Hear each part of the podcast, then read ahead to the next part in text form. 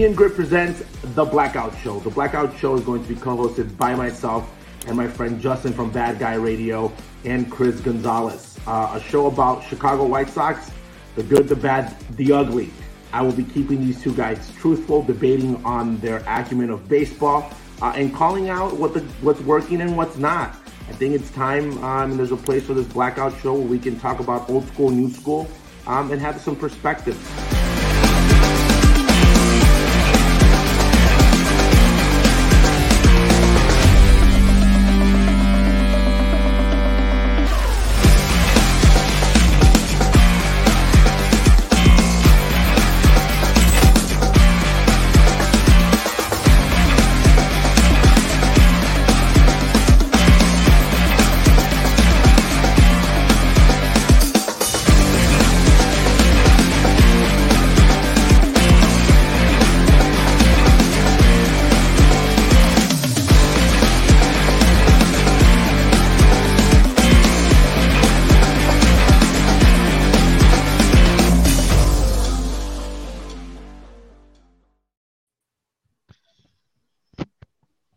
Hit it. Hit us with it. Hit us with it. Come on. Let's go. Get it over Throw with. that pole up there. Oh my Come on. God. What is it? What is it? What's his nonsense? Oh. Oh, there we my go. God. Gonzo, Yep. what have you started? Yep, everyone, I'm the ah. man. I'm the man out here that believes Andrew Vaughn was drafted as our first baseman for a damn reason. Should have been there from the start, but too bad. Abreu was hot in his prime. But yes, Andrew Vaughn will be geared up for nearly 30 home runs this year. And I believe that wholeheartedly What the fuck? that he Okay, will, why? as a full season as a first baseman, he will have his legs under him throughout the whole duration of the season. Because we all saw how sore his hamstrings were playing the outfield for two straight years, and you can see it that the power wasn't there near the end of the year. But that all changes this year, where his body was naturally made for it as a first baseman. And I believe it not only with his lower half with his power, but with his hands. We all know how, how fast his hands are in the box. This is a man as a rookie took Aroldis Chapman opposite field at Yankee Stadium on his Come on, powered dog. fastball. Oh man, Man, go. let's go. Let's go. I'm ready. Okay, but why more like- homers than Abreu? Yeah, Because he Like, did what, it last what gives year. you the conf- okay? he did it last year and 50 less at bats. Go look you realize, all right. So Go I tweeted. I tweeted the spray chart right from Jose Abreu's Mhm. 2022 season. 15 recorded outs would have been home runs if he was playing in Minute Maid Park. That also means with the protection he's going to have in that lineup, I have no doubt like 25 homers for Abreu. I love Andrew Vaughn, but like I feel like we need to pump the brakes. We're hyping this kid up so much. Like, let's pump the brakes. Andrew Vaughn's going to be great. But Jose Abreu did a lot of really good stuff for a really long time on the South Side. And it's like everyone's just forgetting. 30 how good and a 100, Gonzo. 30 and a 100. But he hasn't been that don't guy in a while. Yeah, he hasn't been that guy in a while. even without be him fair. being a even without him being a guy in a while, I'm going to be honest with you. Every time anybody came to face the Chicago White Sox, they had one guy and one guy in mind to get out. That guy was Jose Abreu. They didn't even know who Andrew Vaughn was in the lineup. That means nice, easy fastballs down the middle. Guess what? Now, no more Abreu. And if Andrew Vaughn's going to be that guy, they will pitch him a little bit different. I like the point what what Slop just said. I didn't even think about that. In that protection, they might not even notice him. He might just you might just hit better because they got to pitch to somebody.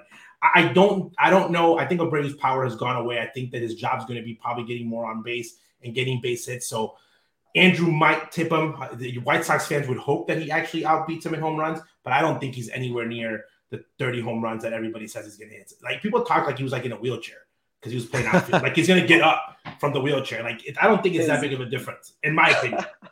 And then these are Gonzo's talking about some his legs is gonna be fresh because he wasn't running in the outfield. Come on, man, he's a fucking baseball player. Hey, But I also, say- like, go ahead. No, no, I'm gonna say something. So, do you guys realize how much movement there is in first base compared to every other position? You're in the play every single time, so it's not like he's playing third he's not gonna move. Like he still has to run from the dugout to first, which is normal. Again, it's not gonna get a little gold card to take him, but then he's in every play. So, like, he's not like DHing. It's not like he went from like outfield to full time DH like Eloy, which Eloy, I believe, he's gonna have a lot more energy because he's he's just chilling on the bench. the Andrew Vaughn and the like thing, uh, that theory is very scary. It is. Whole everybody, everybody on the White Sox last year had a bum leg. Literally everyone actually had a, true. They told them true. don't run hard. But it is true. It is true. All right, so real quick, let's let's do a vote. Gonzo, we know you got more homers for Vaughn than Abreu. Jay, who has more homers? Abreu, I'm not dumb. OJ More more home runs than actually Abreu. in twenty no no no in 2023, Vaughn or Abreu, who has more homers? I'm gonna go Andrew Vaughn's and have more home runs than Abreu. Oh, you just he's just gonna call an audible in the middle of the show. I'm gonna go with Abreu. I, I think it'll be close. I well, just well, no, in that it's not. lineup, I'm. I'm going. I'm going that. I'm going the opposite. I'm I'm saying that Andrew Vaughn was going to have more, but not because he hit 30. It's just because Abreu. I think that he's just not going to be a power guy anymore. He's going to Okay. hit doubles. You think It's- Abreu's cooked?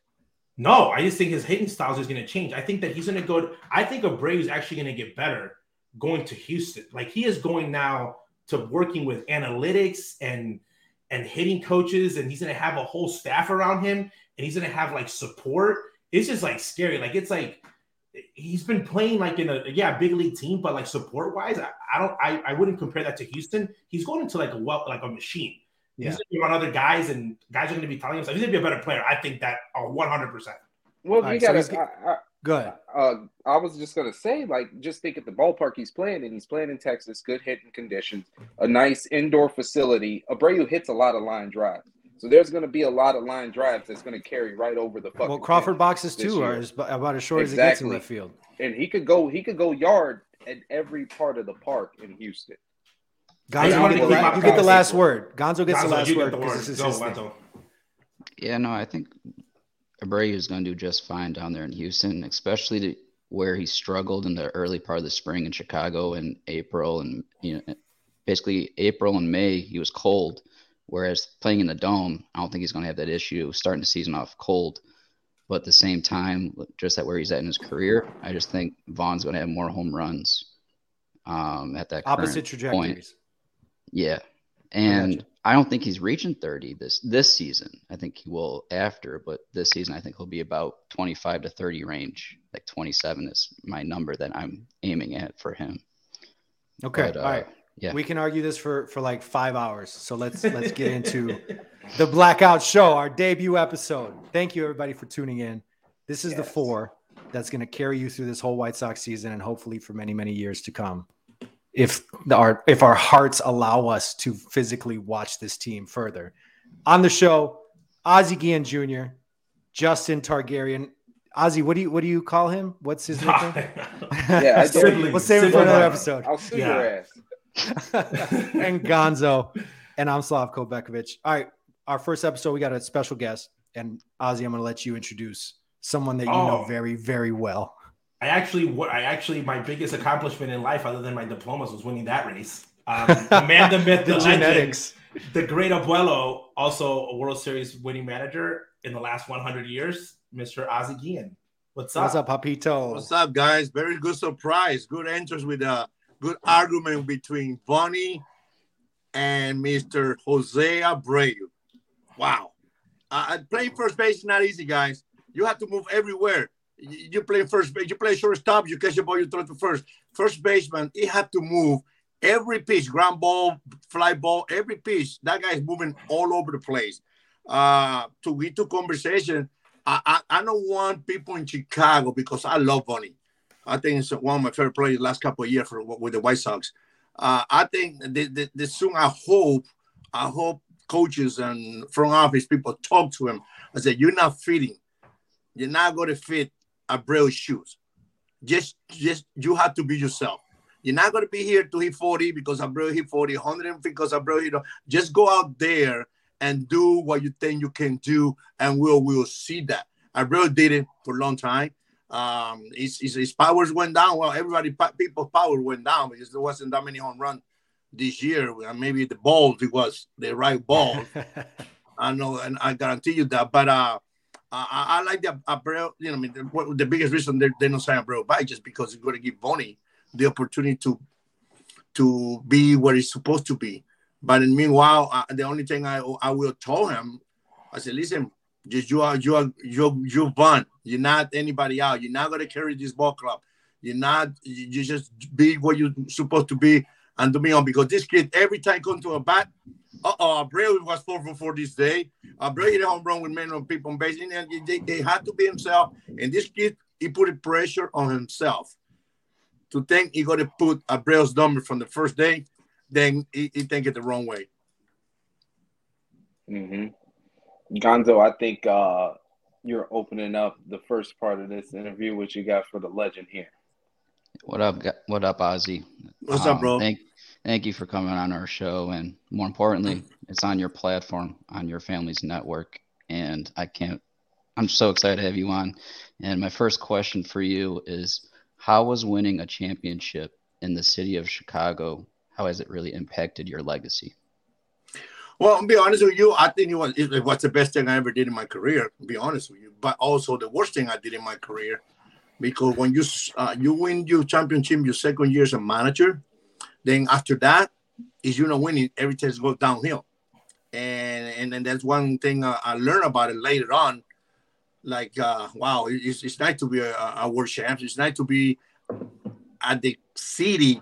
They don't have a championship, a long time baseball and you be part of that. I think it's uh even you know people people so a lot of people forgot to play for the White Sox. It's like a kind of era thing. Like a lot of people, like whoever say, "Oh my God, you was a great shortstop," it- it's in wheelchair.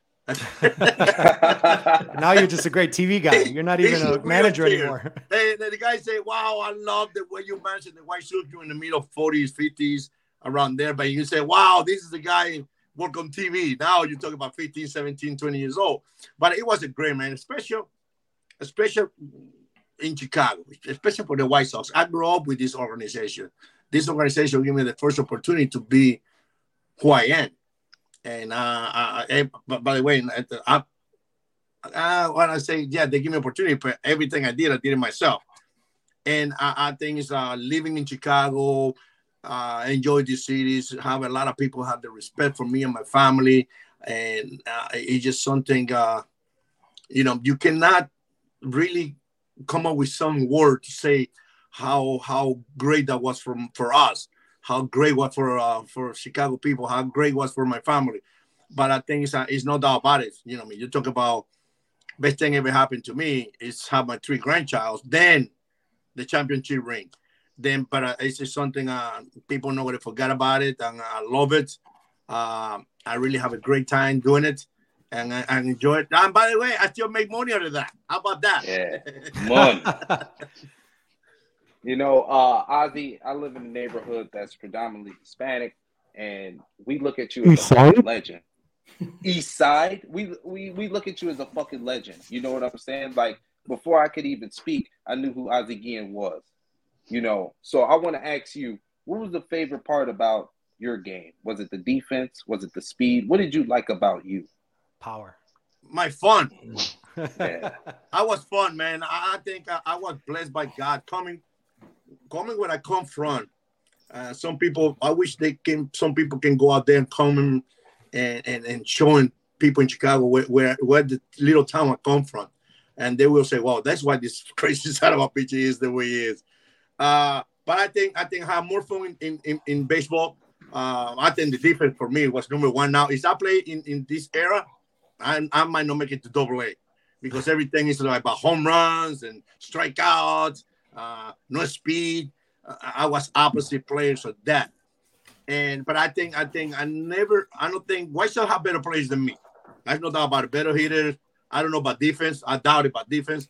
Um, more I doubt it too.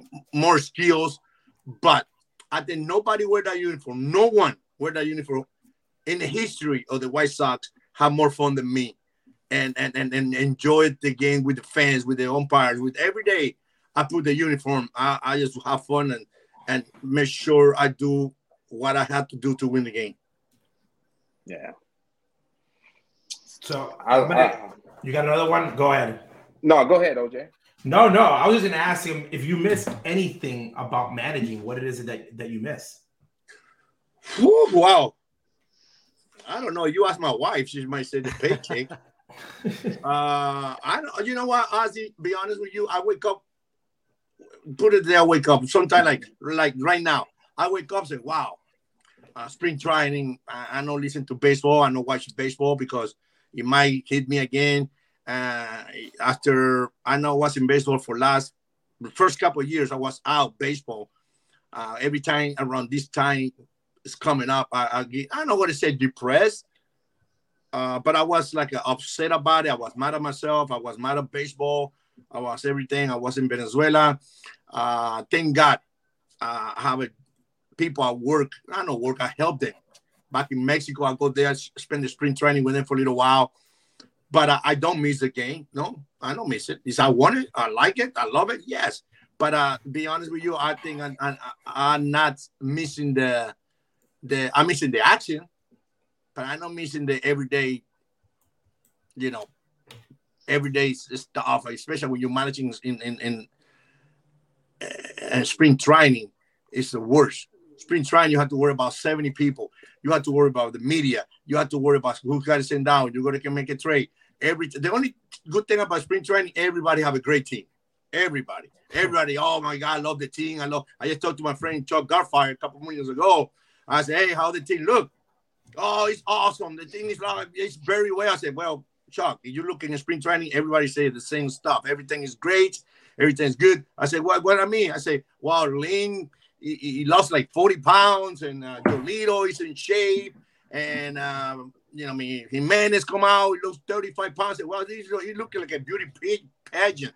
That's not going to mean Miss Universe or Miss USA because everybody's in great shape. They have better looking body. but um, I think I don't miss that that that particular thing. I don't miss it that much, especially now. I have a grandkids, and the the the job I have right now, the job I have right now, it don't make me miss baseball at all. Period. I get paid. I get along with the people I work with. I enjoyed my life. I think maybe it's the one thing I, I I don't remember. I've been working for NBC for a little while. I don't remember one day I got to start my car. Go, man, I got to go to work. Golly, nope. Uh, in, in, when I was managing, yeah, that happened. When I was playing, that happened. When I was coaching, that happened. So far, every time I work, I go to work on TV. I don't have any one regret in any minute. That's why I think my job and my family and my stinky golf game uh, is, is, I'm not that crazy about to go back and manage. I, I, think good producers helps make you look better. That's true. we need you. I, hey, you know what? It's funny when the good producers help us. Yes, they help me beginning my career in Chicago. That when uh, you know when the producer want to make more money and leave, go to the big stage, leave everybody behind. Like, uh, who would do that? What an asshole! See you guys later. I'm going to be in better building, more people. All right, bye bye. I'm too good for you guys, man. I, I got a question.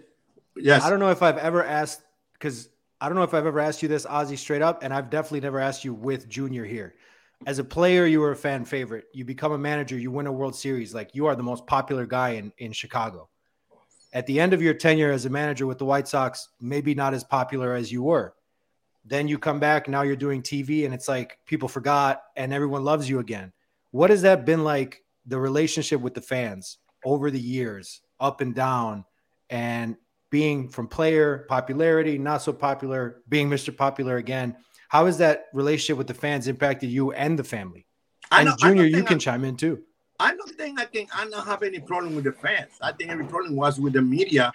Uh, when we uh, the stuff with uh, it's been like two three years very miserable. Uh, in my my years with the White Sox as a manager, uh, is a player. Well, first of all, I, I, people have to understand. They fire me. They don't. Re- they release me because I can still play. I can still play. I played 152 games last time I played with the White Sox. I have another year contract, and they signed some guys Caruso. You know what I mean? Like what? If you sign TA, yeah, like the, the Atlanta Braves did. They signed Furcal, Ozzy gone. I'm okay with them. But when you release me, having one more year contract, and all the song you signed some kid Caruso. He was the lead the league in doing this crazy stuff. And I cannot say here because I respect the kid, but uh, that that pissed me off. That really pissed me off, and uh, but also give me opportunity to play for a winning team with Atlanta Braves. Uh, same way with the manager. You know, I mean, I don't want to leave, but I think it was great for the White Sox players, not for the organization, players uh, I did what I did because I think it was little. Uh, God, I just call that. I wish I can have the, the right word for for that. It, it, it wasn't healthy for the players. Kenny saying this, Ozzy saying this, Kenny saying this, Ozzy says he only saying this, and, and people forgot. All the media forgot I was the manager of the White Sox. People thought it was like El Gordo y la Flaca. Uh, everything was uh, talking, gossiping, Soap and this. I hate. I never. I never say I hate Kenny. I think about it. Yes, I did. And also, he hate me the same way. But I don't have a problem with with with, with him in that particular time. But the Marlins, they want me, and I asked the White Sox, "Hey, I want to stay here." I did. I talked to Jerry about it. I went through it. Jerry come to literally this word. Well, uh, you know, you got a one year contract. Go there and say, well, how about Kenny get mad at me or whatever reason is, and he fire me in spring training or during the season? What's the deal? This guy gonna offer they offered me a five year deal. We we went through it for months with that. But uh, it's a fan favorite now. Fans have been great with me, being awesome. You know, I mean, fans say what they hear. And the one thing about I had the fans on my favor because the only White Sox member, listen to me, no player, no coach, member ever told the fan the truth and was honest with the fan. And that's that's that's what my point. The long I'm honest with the fans and the media. Hey man, it's a fact, it's a truth. And I, I got a lot of problems with the front office when I was managing just because even when I was a player, the White Sox fired me because I had too much power. I had too much power as a player, I had too much power as a manager. Period. That's that's it. And the reason they don't sign me back and whatever they TV me a couple of days ago, or a couple months ago, just because the same way.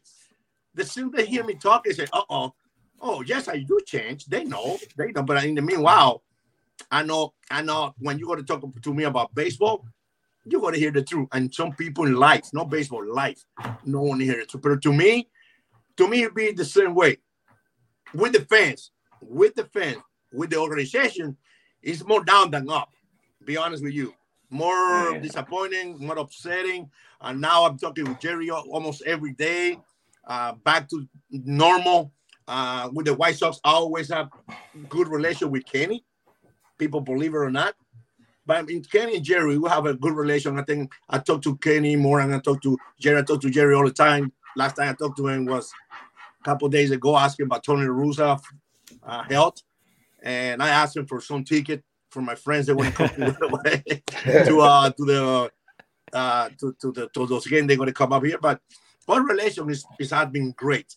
I, I think that my relation has been great with the White Sox, like with the fans. They love me. Thank you. They do love me. You know why? Because I know wear the uniform. I don't make the mistake. Take the wrong guy out. I don't say the wrong thing on TV. I don't say the wrong thing to the to the fans. Then then that's why. The relation with the fans always been great. With the White Sox, it was a lot of up and down. Thank God right now is in, in the level at the green level. This you can put it that way. That was I'm going to chime in real quick. So that was my only concern with Ozzy uh, getting the job was how would this end? And going into it, Which job?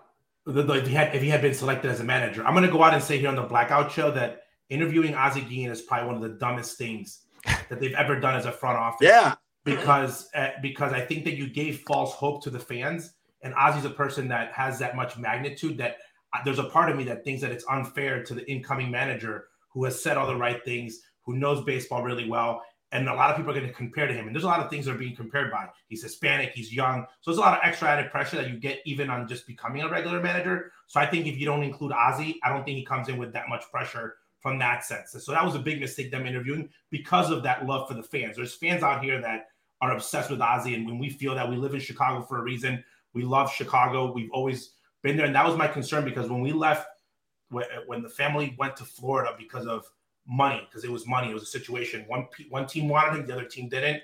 One team traded him to get something in return. The fans were so upset because they wanted to win again that we felt that man, th- that connection is no longer there, and it takes a couple years to build it back and you know, there was a plan. Ozzy was at ESPN, and we're like, we got to bring him back to, we got to bring him home. Like when that, like when it opens up, like he needs to like be ready to get that that job because he would just be awesome to be working for you know, in front of the fans. And that love happened within like the first three months. The fans and Ozzy are like engaged back again. It's just amazing that I was scared that right now with anybody who's a manager, it could be the best manager in the world, the worst manager.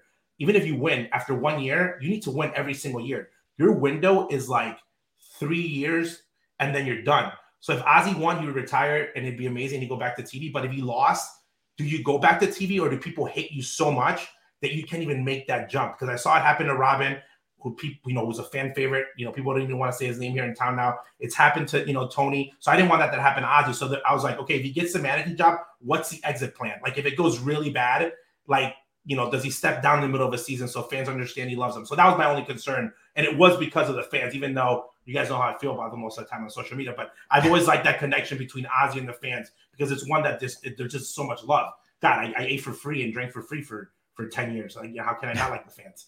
Besides that, I think, I think, I think. Uh, by the way, this is a fact, guys. I know Grifol was a manager before they interviewed me. By the way, good friend, mutual friend. I will say the name later on.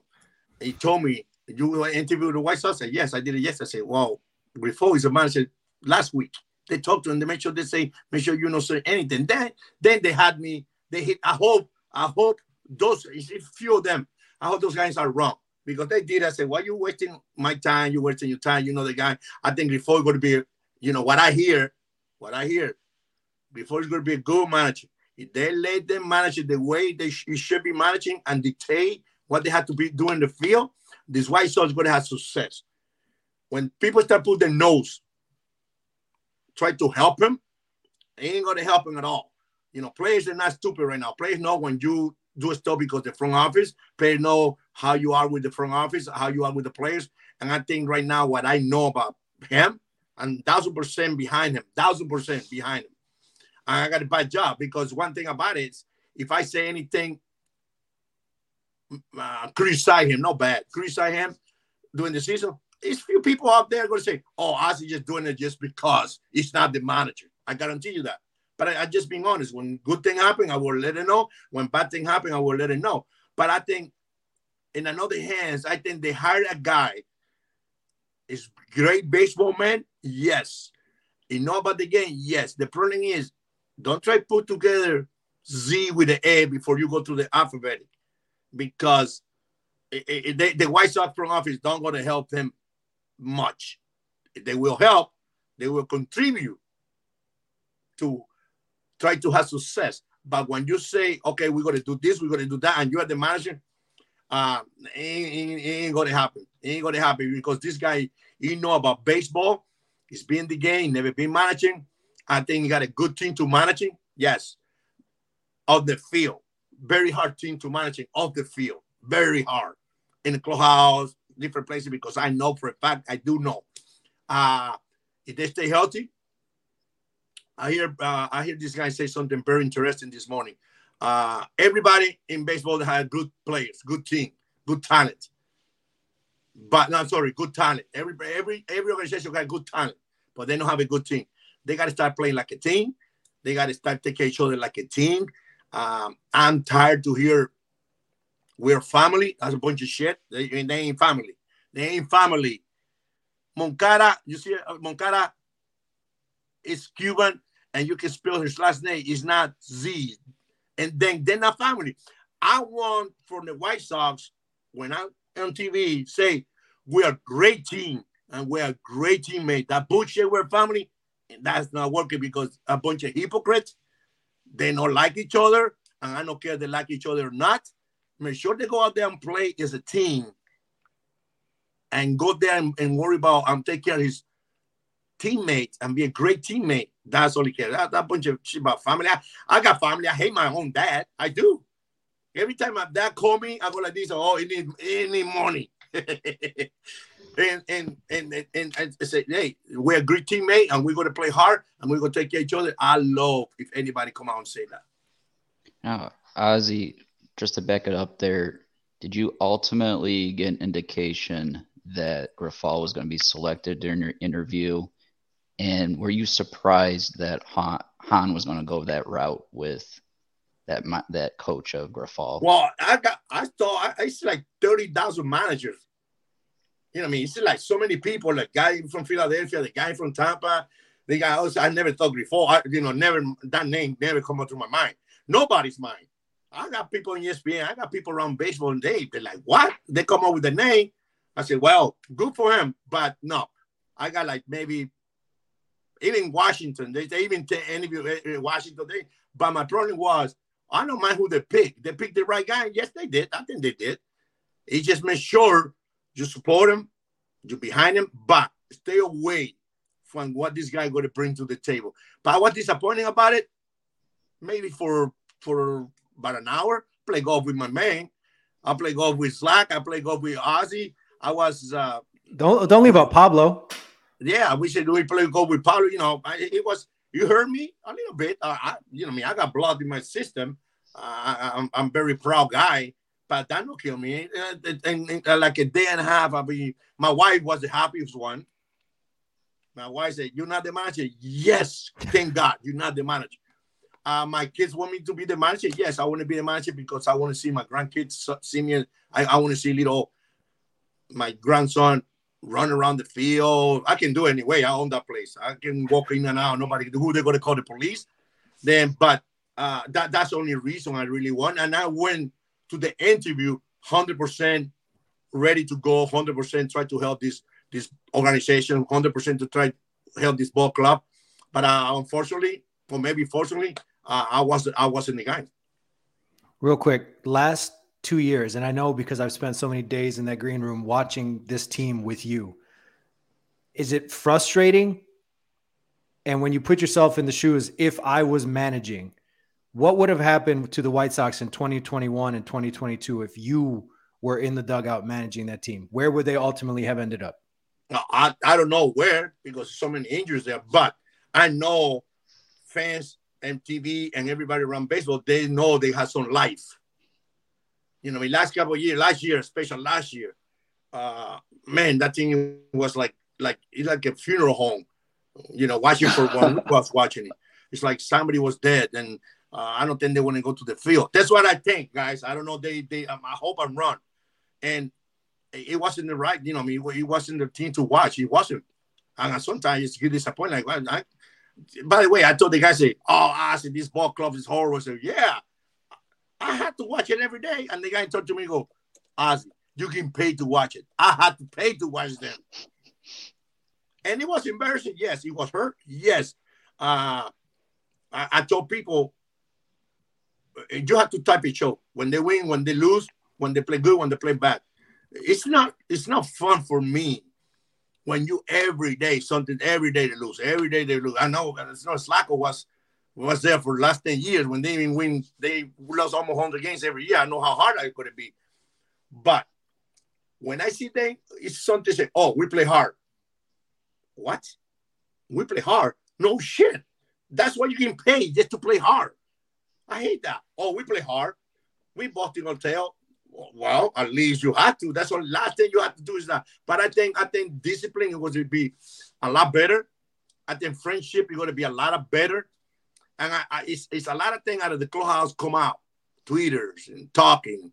And, you know, one day they hate Tony. The next day we love Tony. It's like, oh, grandpa, uh, we miss Tony. The next day, uh, Cairo is the best manager. Get, get out of the way, Lopez. Us getting fuck out of here. We got the man. We win the first two games. After that, we hate Cairo. I mean, this is the clubhouse stuff. And I think having me there, no, no chance that will happen no chance. And I think that what we're missing, uh, the, the reason I criticize Tony Russa is because I think Tony Russa was too soft with them. I think Tony tried to be a friend with them. Yes, you, they're your friends. But in meanwhile, you know what I mean? Hey, manage is like manage is like you are your own kid. I say, you be here at 10 o'clock. They 10 to 5, you're done. You don't fucking go out anymore. Done. That's it. That's the way it should be. And that's that that this group of grind, this group of kids, that's easy to manage, man. Look at the thing I'm managing. Look at the thing I went through it. Oh God. I can't I can't start with like look at my catcher. Wow. My first baseman, very not not very difficult for me. It was hard because he never said much. Uh Iguchi never talked to anyone. You know, I mean, we got a gorillas there. We do got gorillas there. and we handle him very well. Everett, very great friend. You know, I mean, so many different uh, characters. It was uh, it was ugly, and this this group of guys, they're a bunch of they they bunch of knobs, man. They they they good kids. They all right. They they talk, but they know they like a little chihuahua, like, wah, wah, wah, but they don't buy anyone. They, they, I think this group is a good group to to handle. And I hope Grifol, he did it. He said a couple days ago, mold this ball club the way it should be mold. That's that, that's all they need. So, uh, Ozzy, I want to go back to Junior loves it. Uh, a member of your coaching staff, Don Cooper. Tell me about the relationship you had with Don. Cooper was to me was horseshit pitching coach. They make you believe how good you can be. no, okay, you're not good. I said talking about coaching. You're not a good manager if you don't win. You're not a good coach if you know how success. You're not a good hitting coach if you have success, it's a it's a hitting coach. You know what I mean? But the coaching, the real coaches, that's the one make you to believe. I say, man, you're good. Do this, do that. Good. Stay away from the players. And Cooper do all that stuff. He did. He did. He just. I. Uh, by the way, my right hand man. I don't have to worry about who's in. I say, hey, get it right up. He know exactly who righty should be out there. Uh, give me a lefty up. You know exactly what lefty be up. That's why Cooper made my life so easy. And I had, I think I had a lot of success because I had this man next to me. And Cooper was outstanding. Let players know what is all about it. Make them believe how good they are. He's a good pitching coach. Hey, Leo Mazzone, I know I'm not to talk about Leo right now, but it's an example how great a coach, a pitching coach was. Shit, you have Maddux Glavine and Smoltz. I'll be the pitching coach. then he signed with Baltimore. He got fired in June. That's why. I but to me, listen to Cooper every day and and and and, and think about it. Cooper, you don't have a piece of paper, man. Cooper, I don't think Cooper can even write his own name he know he know he got everything up here. You know what I mean? He know how the paper like right now. You see the third pitch, everybody put his head down to write it down. You look in the stands right behind the home plate. People write computer. Like guys never play baseball, writing computer about the game. I, I hear I I hear let me see uh I, let me see my I can see my man here say who was your hitting coach Mooney Oh, Mooney. Mooney Strupin. was hitting coach. Okay, Mooney never hit in his life. so Gonzo, he's talking about you. He, when you're hitting, yeah, that was Gonzo's hitting coach. Gonzo, Mooney's your hitting coach. That's why you never fucking play. Okay, Mooney hitting coach. Well, anyway, uh, uh, it was a great coach, man. It was a great coach because players love him, respect him. But how good he was, I, I cannot tell you do this or that. You know, I mean, most appreciate get the fuck away from me and give, leave me alone. Okay, but uh, Yes, yes, you are. That's the reason I stay for a long time. I think the reason Cooper is still there because now everything is a computer, analy- analytics, all the shit, and Cooper you don't know what's two plus two. That's why it could be they cannot make that. It cannot make that jump. so, uh, Ozzy, I've been stirring, uh, I've been stirring a lot of fucking dust on the internet because I, I actually said that Prime Johan Santana was better than Chris Sale. What do you think? Wow, different stuff. Different stuff. Different stuff. Uh, well, you, you say that in Chicago, people are going to be all over your ass. I know. You say that in Venezuela, you say, You're right, brother. You're better than that guy. That's a different temper. Johan Santana, uh, one is the most dominated pitcher in baseball. Uh, I never thought Chris Sale going to make it this long. When I saw him throw for first time, I go, oh my God, this kid going to get hurt quick. But it's, it's pretty good argument because if you tell me who I rather face, I rather face Santana than than than than Sale because uh, you know it's so uncomfortable and, and dominate the league so well. But uh, you you pick one of the two best lefties in the game, and you can you can argue with the, with anybody, with anybody yeah. about it, especially in this town. You know, you say something about Chris Sale, like, are you crazy? They still Chris Sale, Chris Sale still right now. You know, I mean, I, I think Chris has got a great career. Uh, wow, when I got it, man, I saw. Let me tell you something very quick about Chris. I watching TV. I never watch. I never watch uh, the draft. Never. I never watch any any any of that. Nothing. Then I watching. I watching uh, TV and I and I see uh, the White Sox number one pick, Chris Sale. They show maybe five second or highlight TV. I went to the ballpark. I called, I called Kenny and said, "Hey, what? Bring this guy to the big league now." and Kenny go, "Well, we have to goddamn sign him first. I say, "This is the best pitcher we have, lefty pitcher we have. We got like ten lefties out there.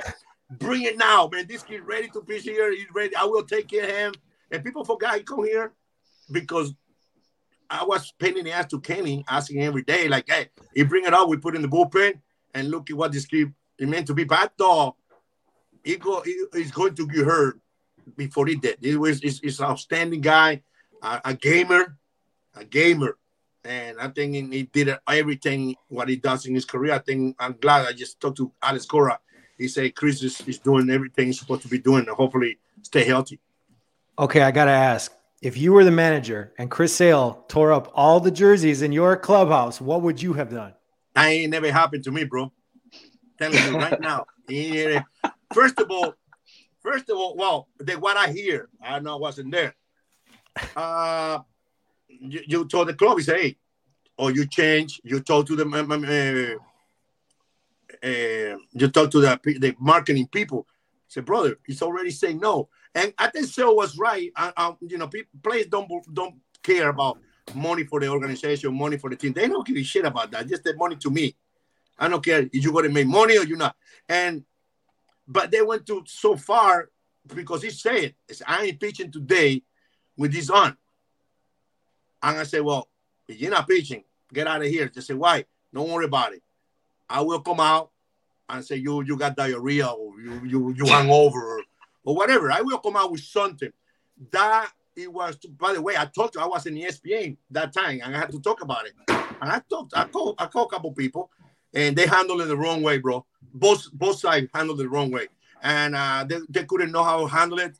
Uh, some people think they, they're bigger than the team when they work in the front office. And chris Sale said it right. Chris Sale said oh the promotion is more important than my side young. And that's why i think that's why and I think that's why I think that's why that's the reason I, I think happening. This is I was there, that never will happen. So uh, I don't really agree with Ozzie Jr. on a lot of shit, but he told me something right now um, that Juan Gonzalez is better than Frank Thomas. I believe him, Ozzie. What, what say you? What do you think? Wow. Well, Juan Gonzalez was protecting we loaded lineup. Yeah. Loaded. Look at the lineup: Palmeiro, Ivan Rodriguez, uh, Sierra. You know, they protected by big time lineup. Frank Thomas, the lineup Frank Thomas played with, at least in Chicago. I don't know when he played in another ball club. Uh, what Frank Thomas did in this town. And by the way, we Frank Thomas, we friend like love hate for 30 years. Why? Because I, I, I pushed Frank too much and I pushed him to the limit. He was tired to see my ass every day with the White Sox. And we made Frank Thomas be a better player. I say we because it's few few guys out there pushing him every minute. We all over him, we criticize him, we we almost make Frank cry to make him better. He never could understand where we're coming from. But uh Frank Thomas, I don't I don't remember Frank Thomas have a legit hitter behind him to protect him. And True that's the reason I think Frank Thomas was better. Because you know had nobody, you know had no protection at all. At I'm gonna go on the record uh, right now and say that 13 year old Ozzie Jr. was completely wrong. I took for granted that Frank Thomas was on our team. Juan Gonzalez is my favorite all time player. Big Hurt knows this, but Juan cannot hold Big Hurt's jock, especially with modern numbers. So, so you just, just set gonna, me up. You said I just said yeah. I said I said little. I, I said little Ozzie Jr. was a huge Frank Thomas fan. You should, by the way, one day when we're not on this one, because we have a lot of questions to ask him, you can have your debate on Andre Dawson, because this guy's a huge Andre Dawson guy. Oh, really? You can try to put you can try to put that one on him. Good luck with that one. Good luck with that one, Targaryen. He's overrated, Pa. He's overrated. Okay, who's got the next question? So, I so if if you had to if you had to redo any moment in your career with the Chicago White Sox, what Ooh. would you redo differently? Or if you had, or not, or not do, or not do differently. Don't be too honest. Don't be too honest. When honesty kill people in this country. Honesty not get you anywhere in this country, unfortunately. When I, I left my country, and my dad always told me, my dad never say anything good to me. You know what I mean? And you know that. Screw him. But honest, you, you, when you honest, you going to have success in life. And I find now when you honest in baseball, that ain't going to help you because somebody out there you're going to hurt his feeling. You want to hurt his reputation. You want to hurt like you think you know more baseball than me. And baseball, honesty, that don't work. And I can, you can put anybody in baseball right now, anybody from from Mr. Manfred to the bad boy of the White Sox. Honesty will get you anywhere. In baseball people, they won't. Yes, sir. No, sir. Even you're wrong. If you tell somebody in baseball, say, I don't know about that, you're wrong. Oh my God, you lose your job. I don't talk to you anymore. And, and that's that's the way it is right now. I'd say that's why in baseball, I know what to say everywhere because I never been around any industry or anything different than baseball. But it, honesty in baseball is just is is a no no. You have to be like yes sir, yes sir. Whoever say yes sir the most and better, it made more money, stay longer in that job. As period. You say yes sir. Okay, you got you got to renew contracts. You got to be there for hundred years. You, you the longer you say yes to your boss, and you take the heat, that's good. That's good. but would you would you have been okay if you if you did it that way? Wouldn't No. that eat you up inside because that's not who you are? No, no, I never will do that because I was doing it. Uh, you know, by the way, the 10 people thought I was cocky. I was like, ah, uh, I I got it. I say ego, ego, ego. eh, I know, Ozzy, I, Ego in Spanish, ego. Hey, ego, Ego, yeah, your yeah, you got it. Okay, yeah. you got ego. it. Oh, Ozzy got an ego. No, bullshit. I don't have an ego because I know how many people behind me, they're supposed to be behind me. They, they just killing me, criticizing me, everything I was doing it. Why you doing that? And they know how they ball to throw me in my face. But that's why I say, no, no, no, no, no. That's not the way. This is the way. And look at the White Sox since Guillen was there. That's people say, oh, look at his ego once again, it's ego, whatever.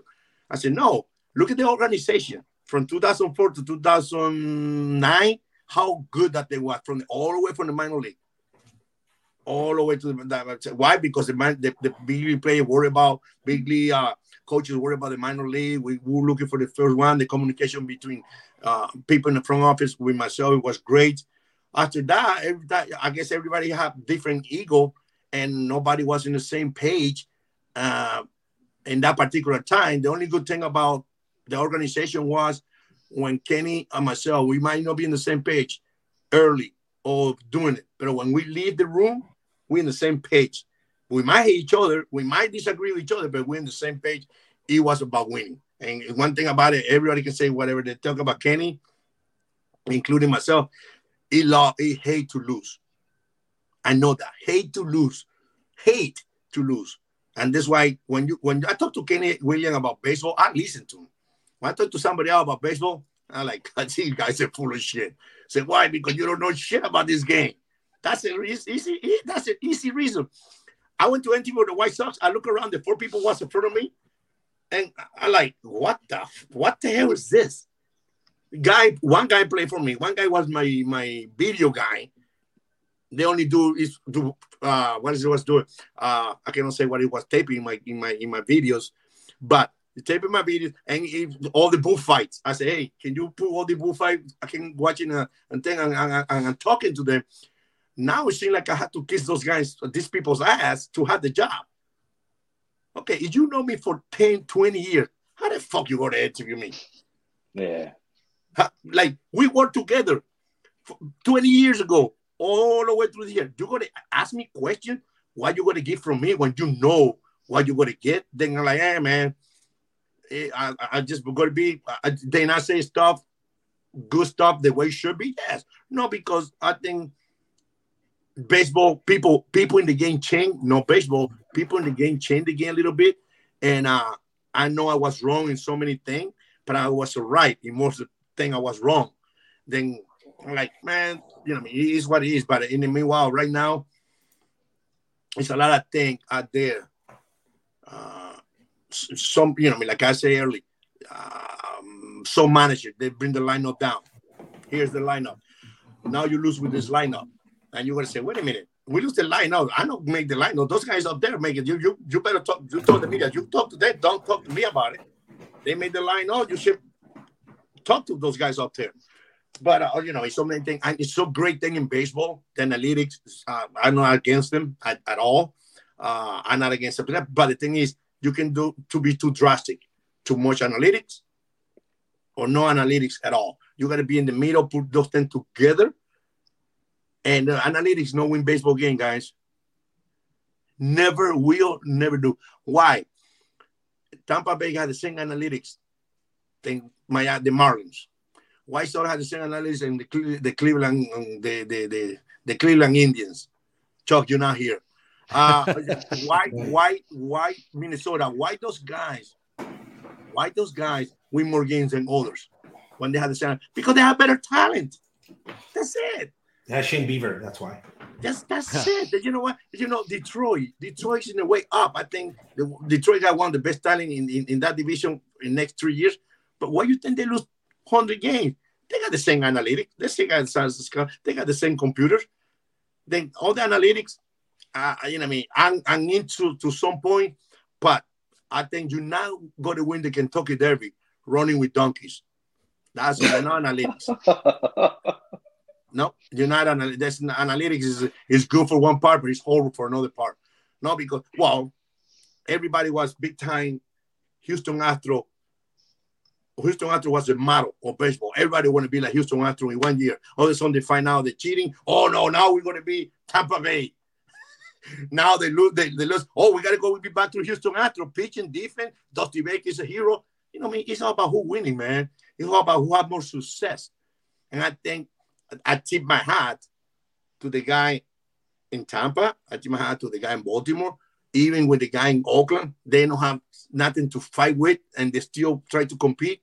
I tip my hat to those guys. And, and and that's that's a lot of people say White Sox they cheap. They, they told Jerry they cheap. You're cheap bastard. Ah, ah, ah, you're cheap. Ah, ah. I said no, Jerry, put the money out there. They just spending the wrong people in the wrong way. Yeah. That's it. I said, you know, I said, oh, I said, when you, you know, Jerry had 200, I don't know how much it was last year, third, fourth, fifth, in, in more money invested, but they invested with the wrong guys.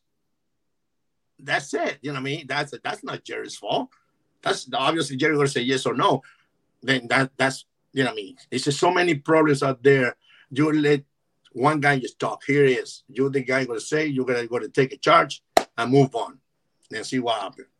You know, Ozzy, you brought up Houston there, and they just took a franchise player away from the White Sox and a man that was our leader. And now with him gone, someone's no, no, no. You know, you know what's the leader? He was a great hitter and, and great player. Leader? No. In not, some, we, in we, some we minds, thought, we they thought, call no, him we leader. say he was a leader. Jose Abreu don't give a shit about no one. Just the kids and his wife. I'm telling you, I know. Jose Abreu by his business. We say, oh, he's a leader. He said, no, he's a leader because he's the oldest guy. He, he, he walked like a leader. well, to go yeah. along with that, with what I'm saying here is someone needs to step up. A lot of people thought Lance Lynn was that guy on the, at least for the pitching staff, but I, I haven't seen position players who that is. But you know how, how do you value leadership at the MLB level? And was there a perspective difference from it as a player than when you were a manager? You know what's a leadership? Leadership is when you are the same guys day in and day out. It's easy to be a leader when you got 40 home run and 140 RBI and making 30 million dollars more than anybody else. That's easy to be a leader like that. Uh, leadership right now, I don't believe that the Derek Jeter style, the Ozzie style, the Michael Jordan style.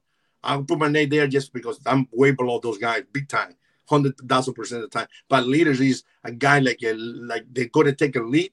We know why so know how one. Because leader leader to me, what I see from outside guys, I know that in the clubhouse. See leader for me when you stick up from everybody.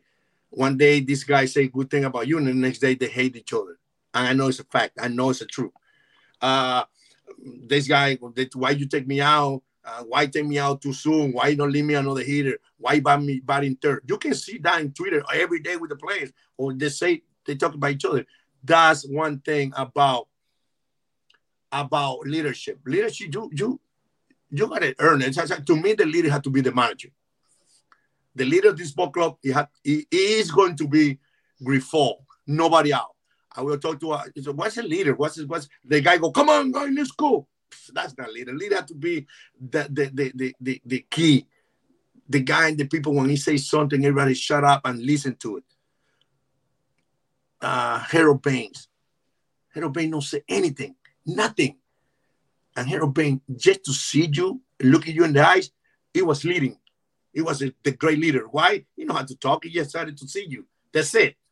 Robin Ventura, very quiet leader. Me, very vocal leader, very vocal, very vocal. What's different type of leaders. And I think right now, I don't think the White Sox have a real leader. I think the reason Lynn people think people think he's the leader and player think the leader because he's the one with more years in the big league. This man is six, seven, seven hundred pounds. Ah, yes, you are the leader, buddy. You know what I mean? That's that's, that's the way. John Madad was a leader, but John Madad was a pitcher. Frank Thomas never was a leader. You know what I mean, I can say guys like you know Paul Konerko, big time leader, uh, uh, Mark Buehrle. It's it's different type of leader. You know, when we have a Carl Everett, when he come to the White Sox, Everett, everybody thought he was going to be the leader because he's a fighter. Everybody scared him. He was he was like number thirty in, in our leadership. And I think the leader of Chicago White Sox, he had to be the manager Grifol, Pedro, and that's it. Everybody out there is a player, is a is a guy we need you to play good and we need to play the way you should be playing. That's it. You don't have to play, you just play play hard. Play go there and bust you, you know, run the base hard, but don't say, oh wow, my God, we play hard. No, you don't. Just play right, man. When you play right, that means you're playing hard. That's easy as that. You play right, you that's mean you're playing hard. That's that's all that's all it is. We got a question on YouTube. Uh, someone's asking, is the lack of leadership what's holding back this White Sox team? No, a lot of you know. I mean, what you know? What the White Sox hold this team? Three things. They don't play the game right. They don't try to move the guy over. They don't try to get behind the hitter, behind the runner. They don't, move, you know, I mean, they don't make, they don't turn the door play when they had to. They miss, they missing cutoff man. Uh, what I can see, uh, pitching the, or pitching staff. I think is a great pitching staff, but when you go five innings every game, you look around. The the White Sox bullpen last couple years, nasty. Oof. But they had to use them so much. I told you it's like I said, oh, wait, till July. Boom, bingo. July, everybody's down. And I think I think they want to strike out people maybe because they have a great our pitching starts pretty good. It had been the that potential. No. When I see Cease, my favorite player, White Sox player, my favorite, him and and and, and the third baseman Moncada, they're my favorite players in that ball club when you see those kind of pitch five innings, 110, 120 pitches, five innings and two thirds, six innings, you know what it lasts too long. You need two, three guys go seven, seven, seven, and and and, and all the sudden stuff going to get together. It's going to be better. But if they know how, if the pitching staff, the starting pitcher, no go more five innings, more than seven innings, they need that. They don't need leadership. Leadership comes when we're winning. And I think the leader of this ball club this year is going to be Pedro Grifol and I hope they let him lead, let him do what they're supposed to do, and this ball club is going to change completely everything. You know, listen, first time Tony come in town, oh, TA not like Tony. I say that because TA, you know, talking about something with the with the with, with the race and shit and races and shit. I said, why TA like to have Tony? Why Tony had to like TA? Okay. Oh, oh, we bring a Latino guy. Well, Tony is Latino. The guy left. The guy left. Uh, they got fired. It was Latino. You think because you got to bring a, a, guy from Venezuela? I, I, you know how many problems I have with Venezuelan players? That's not me anything. That's not not me anything. My first problem I had was Magglio Ordóñez, Venezuela. Now nowadays a good friend of mine. But not because you say, hola, ¿cómo estás? ¿Estás bien? ¿Todo bien? Chévere, chévere. Oh, he got to help. No, no, no, it's not. Ne- never, never happened. Never will. Look at the Latino players in, in uh, the New York Mets, the body, the body Mets. They had like 30, the 25 Latinos. The manager was Latino. Look at what they did last place. To me, not because it, it, it help you speak to language, it help the manager to speak the language, but it, it got to help this book. You don't go to English class. You play baseball. The only reason you go to have success, not because you speak good English or bad English, it's just because you're winning. They pay you to win games. They don't pay you to understand what you're saying. That, that you know, I mean, that's why I, I, I disagree with that when people think about oh, it's Latino. No, I'm not going to talk. Not talking about baseball in general. Oh, he's Latino. That going to help. He's a Latino. Going to help. Well, my boy uh, Alex Cora, he helped the, the team to go to World Series last last two years. Oh, same same Latino. He not forgot his Spanish. Speaks Spanish the same way he was when he went. That's why I don't believe in Latino thing. Yeah. yeah. Uh, uh, go ahead, Gonzo. I got one fan question from you from one of our fans coming on later later in the show. His name's Ray the Barber, and he wants to ask you which player on today's team would fit on your 2005 championship team, if any. I can pick anyone. I'm pitching, the pitching staff is great. I think the players I like the most. I already said Moncada. I love Moncada, and I think those guys will play the right way. Why? Because any player you pick from this ball club, and you gotta talk, you gotta play with Konerko next to you, and you gotta see JD play next to you, Rowand next to you. They will kick your ass. If you don't play the way you should be playing. They don't need me to say, "Hey, what's going on?" No, no, no. They will take care of you. That's why I can I can pick any players play right now for the White Sox because I know in 2005 there will be a different baseball player because the teammate they're going to have teammate they will make you a better player. Ozzie, uh, first of all, I want to say thank you because never I thought in my wildest fucking dreams I would be able to even have a conversation with you, let alone see you on my screen. I want to thank you for joining me uh, tonight with these guys. Uh, one more uh, thing I wanted to ch- check in on. You said it best. This team does not hit behind the runner. They don't turn double plays. They don't hit the cutoff man. One of my favorite players growing up was Jose Vidro because he did all of that. Very good fucking baseball player brought some of the things to the table that you did. I, I personally believe that the White Sox stopped going away from Ozzie Guillen style of baseball players like you, Jeff Fry. They they don't uh, value that type of game, and that's why we're always going to be stuck right in the middle because we don't have many baseball players. Well, you know, you know what's funny? Because I think I think without defense, if you not play defense in any sport, you suck at least golf. You know how to play. That's why I sucks because in golf I know how to play defense. I have to be hitting less balls. But if you not play defense in any sport, you're not going to have success. Your ball club not to no, they're not going to have success. And I think defense is very important. I think the people nowadays uh, uh, forget about uh, defense. Let's go by the offense. The first time in my life, I got surprised. The kid from play second base for the White Sox, win the Gold Glove, and next year he got released. Yolmer. Yolmer, you know, like what? A gold glove? A gold glove mean, it's not it, it mean anything. I say, okay, you don't think you need defense? I, when I talk to people like genius, basically, you don't need defense. No, the defense is overrated. I say, defense, okay, why you know, let the cat goddamn another team hit and nobody's on the field to see how many guys they're going to score. You put the catcher and the pitcher. Go ahead, hit. We don't need defense, guys. Go ahead to see how many games you're going to win. Zero. That's why I said you don't need defense. I don't see any team in Major League Baseball win without defense and pitching. Sorry. I know you need to score some runs. I know you need to score runs to win, but defense, defense and pitching is uh, very important. Guys, baseball's so good right now. Guy hitting 190, 12 home runs, strike out 270 times, and he got a new contract for another fifty million dollars. Harold Bain, you take me like, how am I going to come back out of retirement and say, what fuck, I can't do that. I can do what he does. I say, hey, baseball is a lot better. Yes, but that's how baseball is. People mentality is. Is just, you know, I me.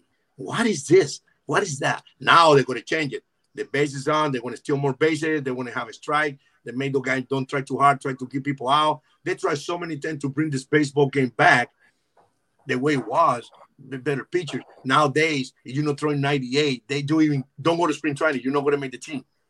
How about that? You're not throwing 98. People like, what these guys doing here? Now, now baseball is going to change because so many injuries. People throw too hard. So people, why you say, Ozzie, ah, why people have so many out and they throw too hard. And this, the sliders put a lot of stress in you. And that's why Buehrle never going to get hurt. From, you know, all those guys, you know why? Graham Matters, all those guys, they throw too hard. Obviously, they go to, they, they, they, they, I think they're faster. They don't know how to use it. And uh, like I always say, I say that in the show all the time. I told Slacko, I told Chuck, I said, fat people, fat players never get hurt, never pull anything. Nothing. You look at those players with a like the sick pack and all muscle up, ground ball to second base, gone. Ow, my back, my hamstring, my quad, everything. That's why I think I think baseball players take care of themselves too much now. Um, why? Oh, you're not you cannot eat donuts. Well, Pete Rose eat donuts all his life, and he got what four, five thousand hits. Saying, "Oh, everything is like, oh, we got it. This is the food we're gonna eat. This is the guy we're gonna see. We know, you know, I mean, that baseball changed so much, man. It's just kind of, kind of weird, weird situation because I think baseball. I, I like baseball now. I like baseball playing now better because they take care of themselves. They they, they they they they they live in the gym. You know how many years I played baseball? I never. I went to the gym just to drink beer. Somebody lifting weight. I or because I don't need it. Maybe I screwed up. Maybe I should lift weight. I might spend two, three more years in the big league. But that's that. That's that's one thing I never. Uh, you know, I mean, uh, it's, it's it's baseball play change a lot for good. I know what it says for bad. It's for good. And, and, you know, I mean, when you're hitting 190, strike out 300 times and two home runs, and you're making that kind of money, God bless them. God bless them. Good for them. Well, thank you very much, Mr. Ozzie Guillen, for being here on the show tonight. The blackout being with us on our first show, the first of many. I'm sure you're going to be dying to come back and talk and talk Please. more baseball and have you on. Yeah, right. Um, yeah, Why not? I have fun. Your mom, your mommy just opened the door like, oh my god. I said, you know, it's a show with the boys. I- she asked. Hey, She asked. She's like, "Who's the show with?" She asked. No, no, like, "Who's the no, show man. with?" She opened the door. She like, I said, why? You want me to watch your goddamn soap operas down there? All this fake boots and What fake was it? What's it called? What's what are you watching? The Battle of the uh, Bro, I'm watching everything. The House of the Famous House of People. Famous, like, oh, House of the Famous. I watch everything. Anything you want to know about Latino TV, I can tell you right now. We can do a podcast about that. All of the reality shows. Oh, the reality Well- show, I have to watch it. Well, thank you for thank you for joining us. We Hey, will. thank you guys. Thank you. Thank you, Poppy. it's honor. Good luck. Uh, anytime you guys need me, especially when shit hit the fence, I'm good to have on the show. Thank you. All right, I love you guys. Thank you. See you. See Thanks, you. Ozzie. All right, was- Thank you guys. Thank you so much. World Series manager Ozzie Guillen. I think that Just say he's your dad. opener. Dude, why you know what? just your dad? You know what though? That's just weird. I, again, I, I got so used to when I was broadcasting and saying like, "Oh, my dad made that call," or "My dad." Like people understand like when Ozzie talks. So, Ozzie is very chaotic. There's a lot of things in life that he's probably not an expert in.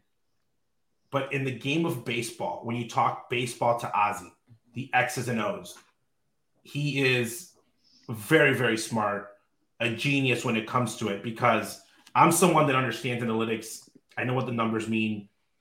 And it's like putting something together. And Ozzie, there's things that he realizes, like many great baseball guys, that he doesn't need the computer. He could see it and say, oh, that guy's good. And then the numbers are going to back it up.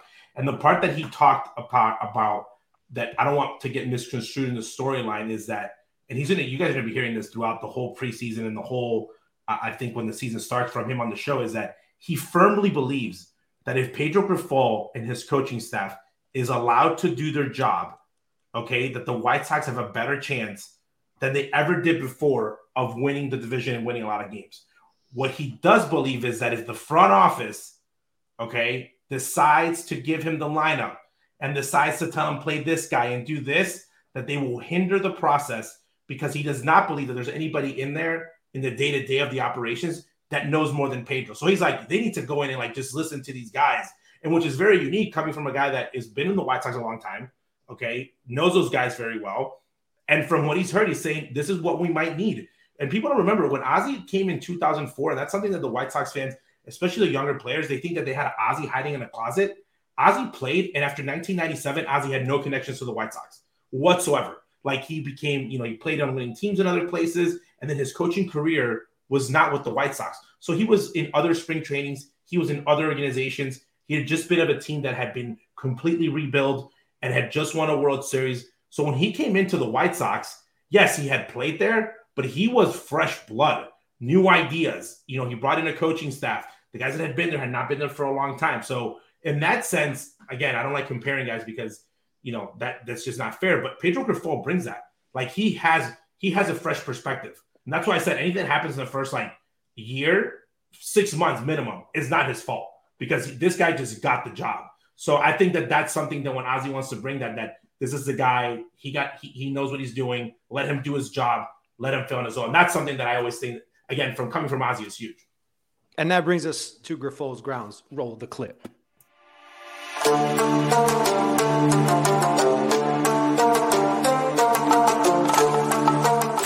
Don't have a problem making decisions. I don't have a problem making a call on a, you know, on a on a pitcher. I don't have a problem making a call on, on you know, on whatever our team needs at this particular moment. So I think, I think uh, catchers.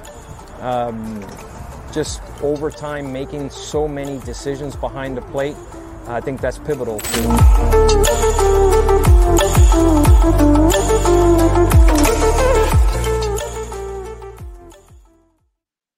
So as we get from one manager in Ozzie to the present manager in Pedro Grifol, uh, there's been a lot of high praise for him so far through the first what 10 days of uh, of spring training. Pitchers and catchers reported last week.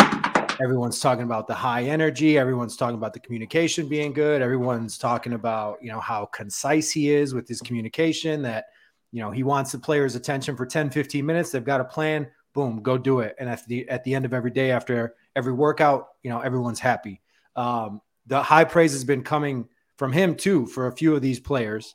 Uh, he said Luis Robert could potentially win an MVP, and he said he's been extremely impressed with Jay's boy, Yoan Moncada. Well, I guess it's, J- it's Junior and Jay's boy, Yoan Moncada.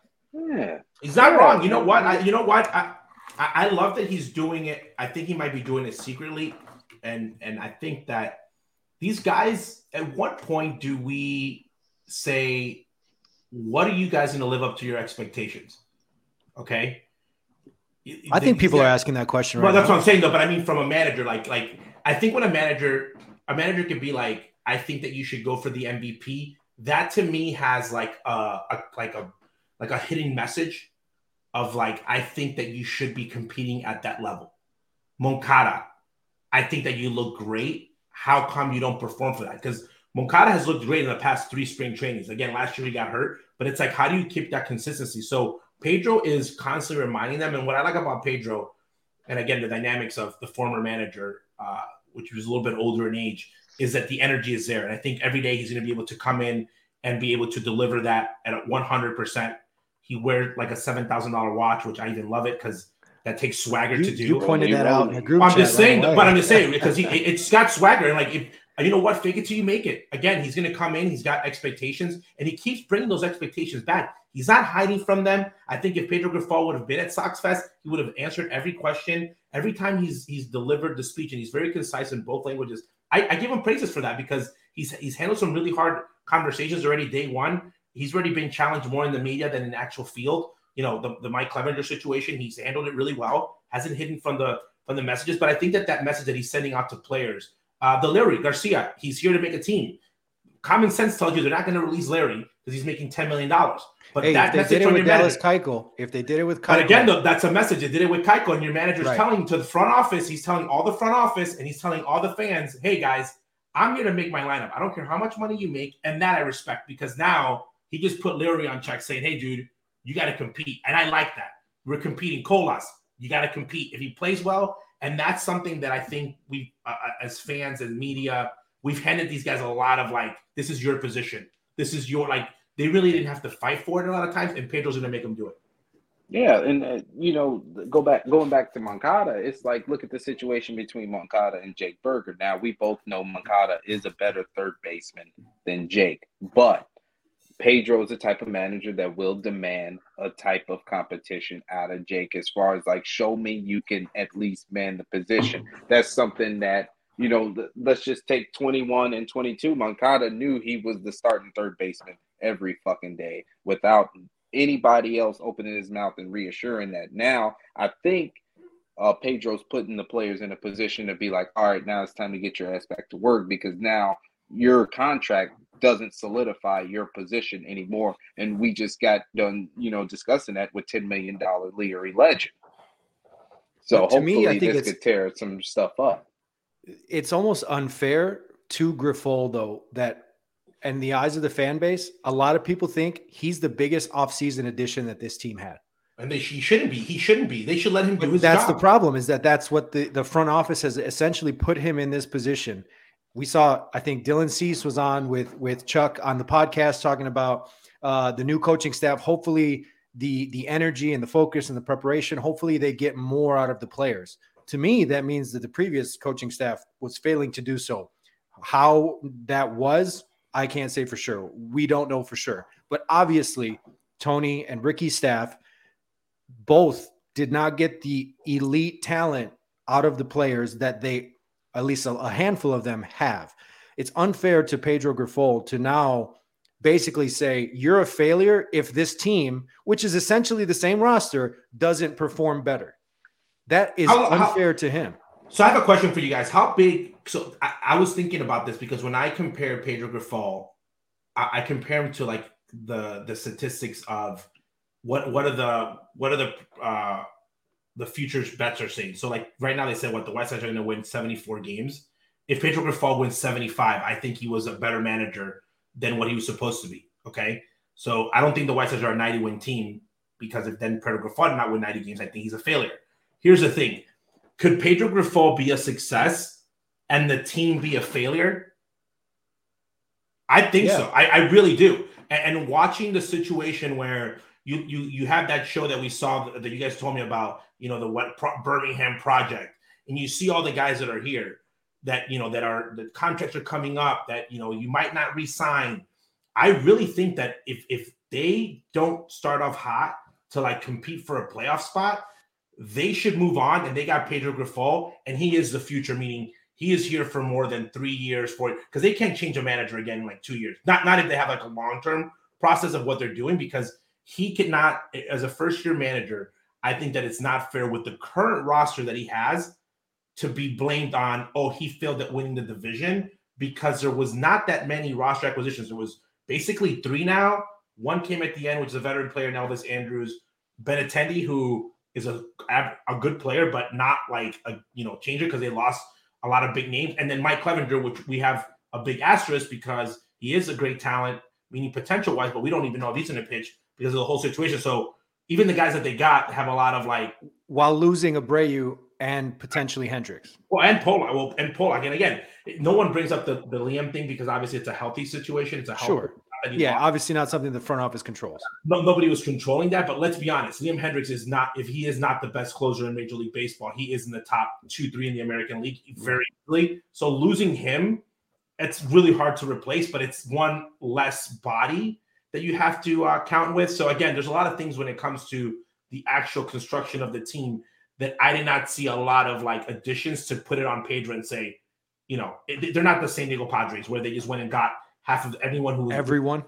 if that if that had happened, I say, okay, Grifol, you got to win or lose like right now Yeah. because and that was the difference between Ozzie when he came in as a manager because the Sox had never they hadn't performed to their ability of like winning a getting to the playoffs, but he didn't come into a complete disaster. Grifol's walked like literally walking into a dumpster fire of a season. Like last year was a disaster. I'm just saying it was just a disaster. Like nothing went right. Okay, it was just bad from the beginning. It, it was just horrible. Injuries, performance, like any way that you want to look at it, attitude, emotions. Like it was like a really bad season for the Chicago White Sox. Probably one of the worst that I've ever ever Outside, if Dylan Cease didn't finish second in Cy Young, like, is there anything really positive you can take away from? I, I really don't because in the year before they had the German Well, Seby hit three running. home runs. Who Seby Zavala hit three home runs that one day. Super. in that one game? Oh, that was two years ago. Damn! See, That I was thought it 21.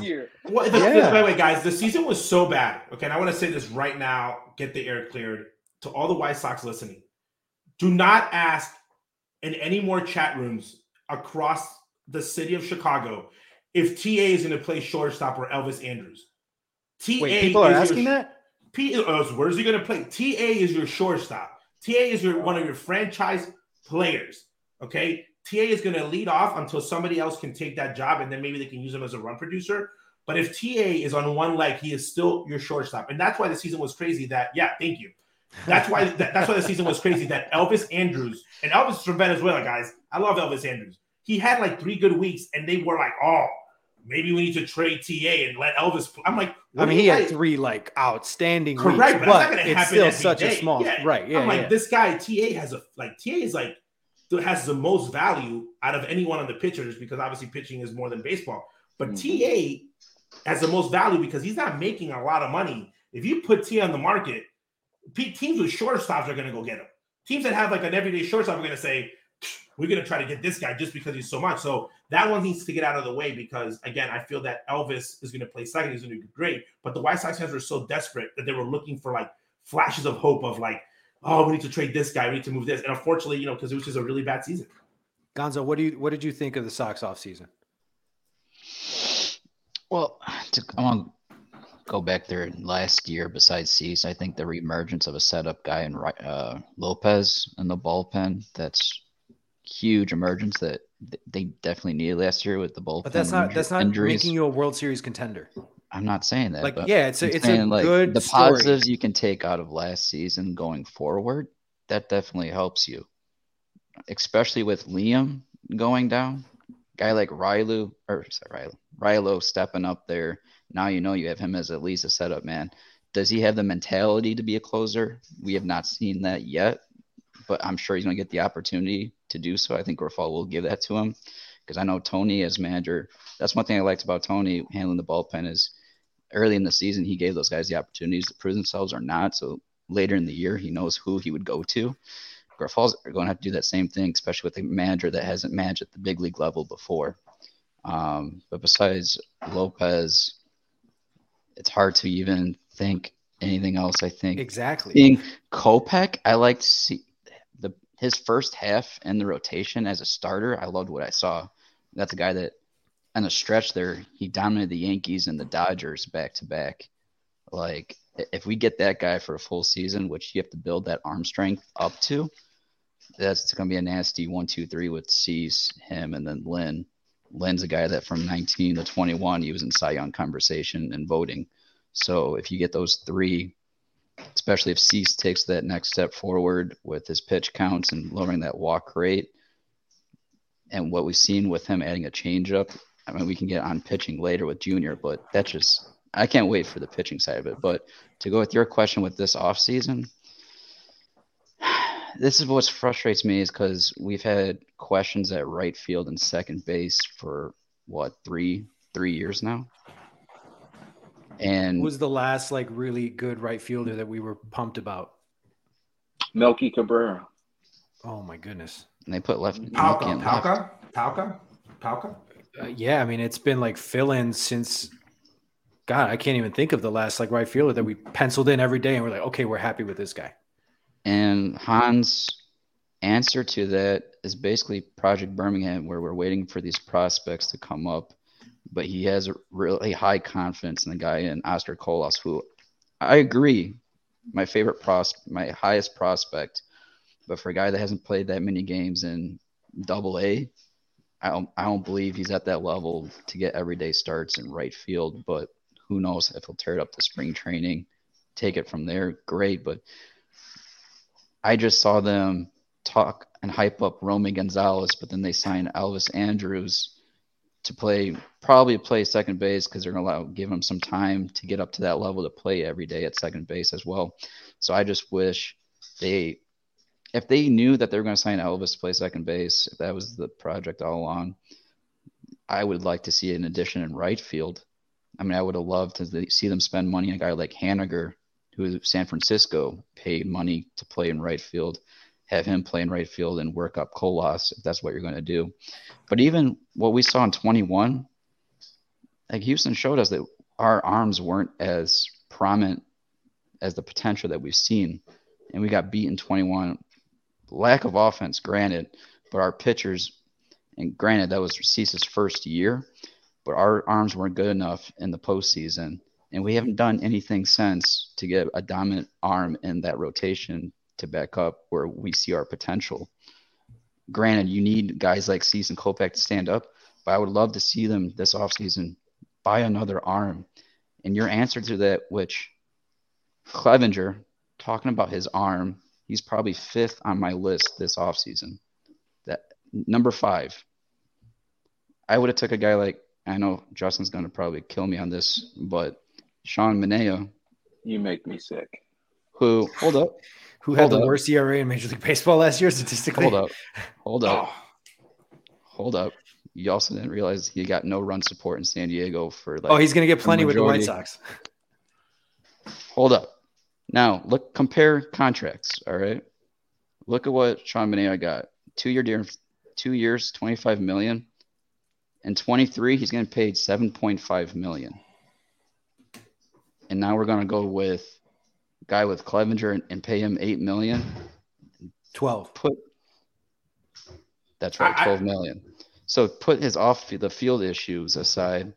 I feel a lot stronger with a guy like Manaea there, pay him that contract than I do with Clevinger, or even pay an extra a little bit, maybe five to six million more and pay for Bassitt.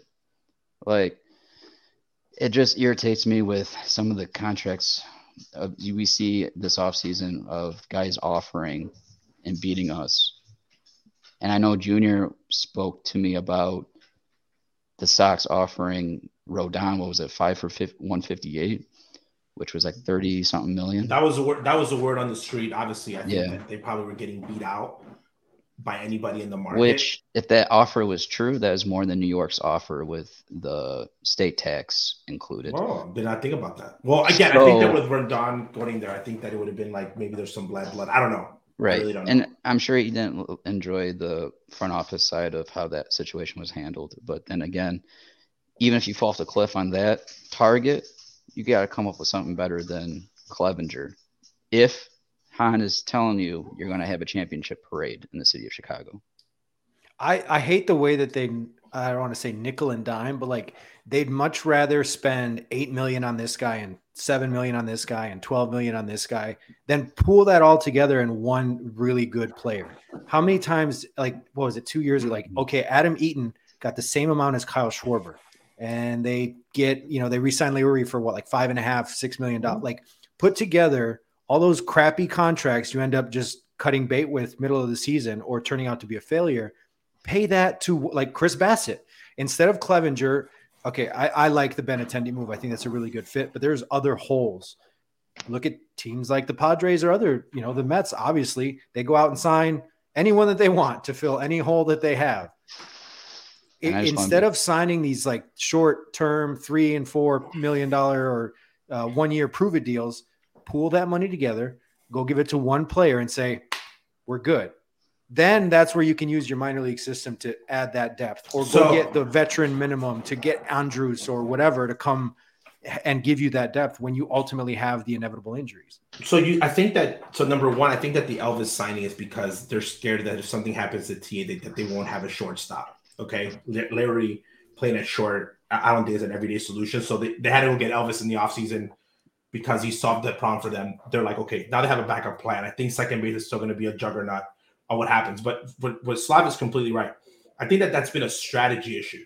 Okay, where they've trying to like instead of going and putting all their eggs in a basket and saying like this is our guy because they did a great scouting and they said we're going after him, kind of like a Grandal move and saying this is our guy, we're going after him, we want to solidify a position and and stay that way. They try to fix little problems by by not acquiring the right the right guy. So you, you're like literally replacing the same.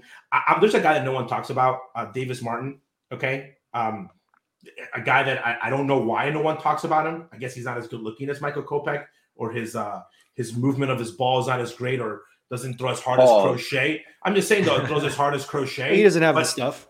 I'm just saying he doesn't have the stuff, but again, he's not that impressive. But every time they called him up last year, I'm always a big believer of like, what can a guy do in the big leagues? And that's the only reason that Oscar Colas worries me because Pantera destroyed minor league baseball. It wasn't even fair.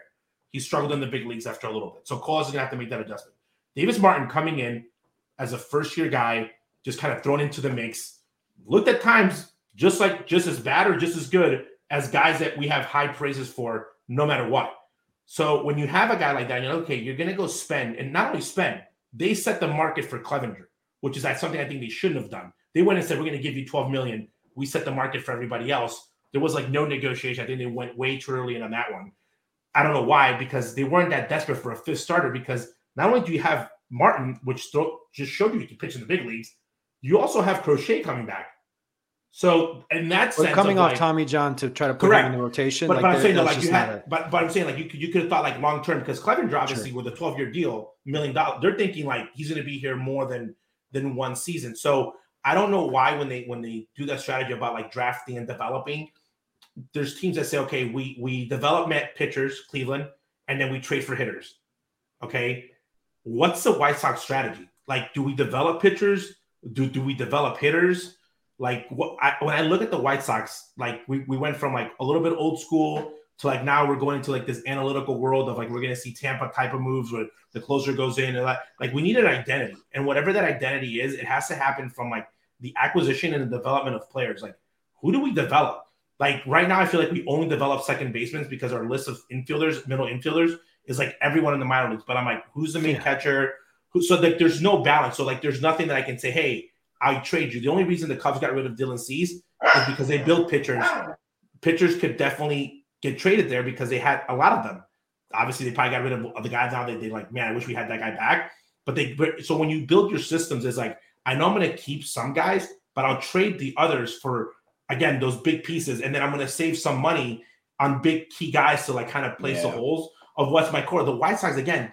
I don't know why they cannot be able to do that. And again, I, I, I really hope that if they had put all those money to get all that those little times where like the Melkies and like those little mini contracts they put in, I think it would be time to sign like a, just a big name free agent and just ride with it. I think fans. Well, we had our happy. fucking chance. We had our chance, Junior, when Marcus Semien hit the market again. That would have solved damn near eighty percent of our issues. Besides trying to figure out where we're gonna get. He'd be would, would Marcus Semien rotation. to would he be your second baseman or shortstop? Again, he could probably be your second baseman right now every day. Second that would have been sure. yeah, Yes. it would have been no problem. You never back look for clean another up. one.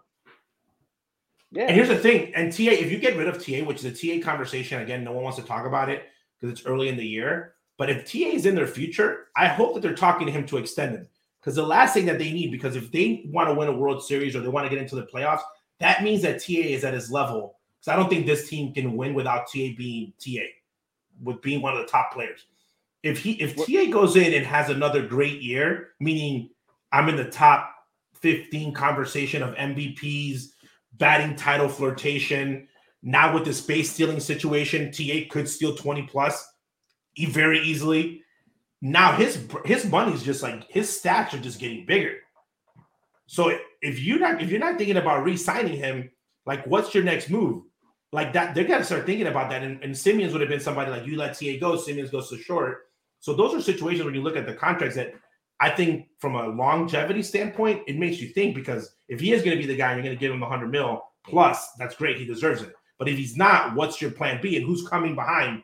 Some kid in single A? That's where I see the gap. I'm like, that makes, I'm like, ooh, that's a big jump from like, ugh. Like, I don't see, especially if you're trying and, to compete. And shortstop and shortstop is not like you know left field or second base where you can just plug a guy there. That's a social position in the game. Like catcher, pitcher, shortstop, center field, they got to be one of the heads. Of, you know, one of the heads of your team. So just letting TA walk without a contingency plan, that sounds like a fucking disaster. I, I would have Marcus Semien would be a very good fit, obviously. Any quality second baseman. To me, like if you're gonna spend, I'd mu- like to me, it goes back to Machado. Don't go in there with this, oh, incentives and blah, blah, blah. Look at what happened now in San Diego. They didn't want to match that price. Now he's opting out. And that deal looks cheap as hell compared to what Mhm. Trea Turner just got, compared to what Dansby like the the the contracts are only going to get higher and higher and more expensive and more expensive. So if you have to bite the bullet for five years and the player opts out after three or whatever, chances are in three years it's still going to be an affordable deal, which is why they're going to want to opt out. That is a failure. Again, kind of along the same lines. Like stop nickel and diming and taking all these risk chances on you know veteran players and oh maybe he'll get healthy and maybe this maybe that. Go get someone that you know is going to rake. Manny Machado would have been that guy. Like Marcus Semien, yes, I'd much rather sign a guy than have to trade assets, prospects, whatever for him. But don't spend just to spend. Like I think in retrospect now, the Grandal deal, there's a lot of people that don't really love that deal. Right now, the fact that Andrew Benintendi is the highest contract you've ever given out in Absolutely franchise history is a it's a it's like hello It's mind-boggling. the Mets, the Padres, the Dodgers, all these other teams, the Yankees, obviously, they have like nine guys that have had contracts larger than Andrew Benintendi on the same team. Stop nickel and diming and go like you said it, Grandal. That was their target. That was their guy, and it was the highest contract that they'd ever offered to a free agent at the time. But it was still a cheap contract. Yes, he's had injury issues. I personally think he's going to have a bounce back year if, if he can stay healthy. And I'm so tired of saying if he can stay healthy, why like get more depth, get quality depth. And the development thing, like you said, Junior, like why do other teams withstand injuries better than the White Sox? Because they're not developing. Like, do they have an identity as a franchise? And that's part of the, I don't want to say a failure of the rebuild, but when you blow it all up, you're taking everybody else's parts and things that your scouts like and things that you think you can bring to a major league team. But on this roster in 2023, how many guys are homegrown White Sox talent that they drafted, developed, or signed internationally and developed? Luis Robert, Andrew Vaughn, TA Tim Anderson. Tim Anderson. Yes, Sheets. he's not playing every day. Well, I mean, he might end up playing right field if Colas. is Well, I'm, not I'm the just saying, like I, he's on the roster, but you you're not because again, Moncada's not Moncada's a trade, Eloy's a trade, Cease's a trade. Exactly. Uh, Those are uh, not Kopech- white. Kop- like the White Sox Yeah. didn't develop those guys. Moncada came in, he raked at AAA for however long, Yeah. like made baseball Yeah. look like the easiest sport in the world, and then he came to the big leagues. Eloy, that's a Cubs player that was developed by the Cubs, and how many people were clamoring for him to be in Major League Baseball earlier than he actually was? Like it's just a failure from the top down to for multiple things. Like, what is your identity in developing a team? Like the Cleveland Indians, like you said, or the Guardians. Sorry, dang, that's five bucks. Um, like they have, they're going to develop their pitching and they're going to try to piece together an offense and play solid defense. That's their identity. For years and years and years, we knew exactly what the Twins were going to be. Somebody gets hurt, some fucking schmuck from AAA comes up that you've never heard of, and he hits 310. Like it's just so frustrating that the White Sox cannot be that franchise. They they it, it seems like they will never be that model franchise. And you said the other day though, like Cleveland has the advantage again in Twins, like in the base pads, like with this new rule change. Oh, Again, the, the- Billy the- Hamilton. I'm I'm, saying okay. the- I'm just saying starting the- in right field. So so he that I, if your team, and this is when we hit the home run conversation. Don't make okay? that face.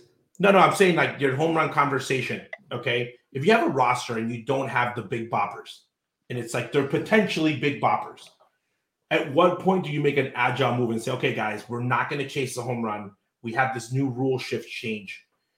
Let's let the home runs come when they come. We're literally going to try score as fast. That's as what often Menechino said last year. He literally said, "Fuck the And home got runs" in a press conference. No, no, no. But you don't say. You don't say. I'm not saying you don't announce that at all. You're just he saying. Like, well, he's an he's dumb for doing that. I'm just saying as a as a as a team, meaning, and I'm not talking about your hitting. You're saying, okay, we're not going to score 300 runs, okay, because we, we're not we're not we're not we're not there offensively. So meaning this spring training, our defense has to be completely solid. Okay, so if it is playing someone like a, you know, a guy in right field, okay, like uh like Billy Hamilton because he is better defensively, and you're gonna get five home runs less from a, from that right fielder, but they're not they're not gonna score you know 15 runs off of you a week because of the ball's in right field. Then you make that you make that change, okay? I think Whatever. with these new rules, Billy can steal like a, a hell of a lot of bases. Billy Hamilton gets on base, he's gone. Again, you can pinch run him every single time, and if you cause two throwers, the ball, you know, you're just going to second.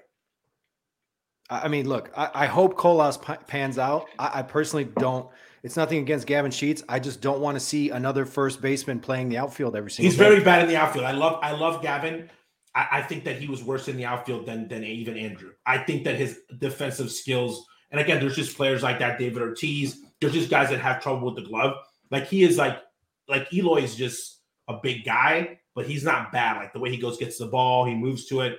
I, I, I Sheets, I don't, I think he might be a liability in the outfield. But again, they need to work on the defense because that needs to improve, and then fundamentals and how do you get that sound and say and take baby steps. Like, you know, people want these teams like, oh yeah, like they're gonna come in, they're gonna hit 30 home runs. Like, like these guys need to get there and hit like stages.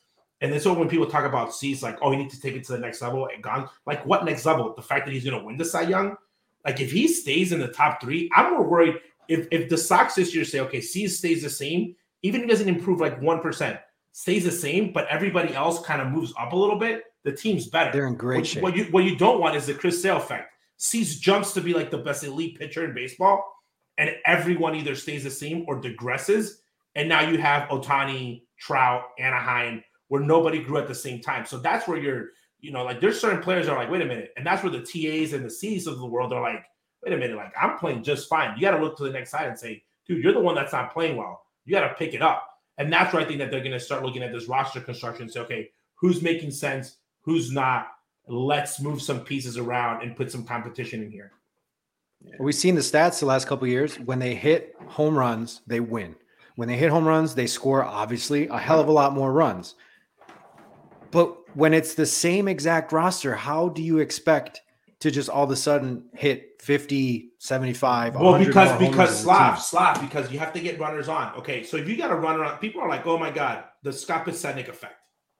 Okay, you get on first base, the whole game changes because now you're like, oh my god, this guy's gonna steal.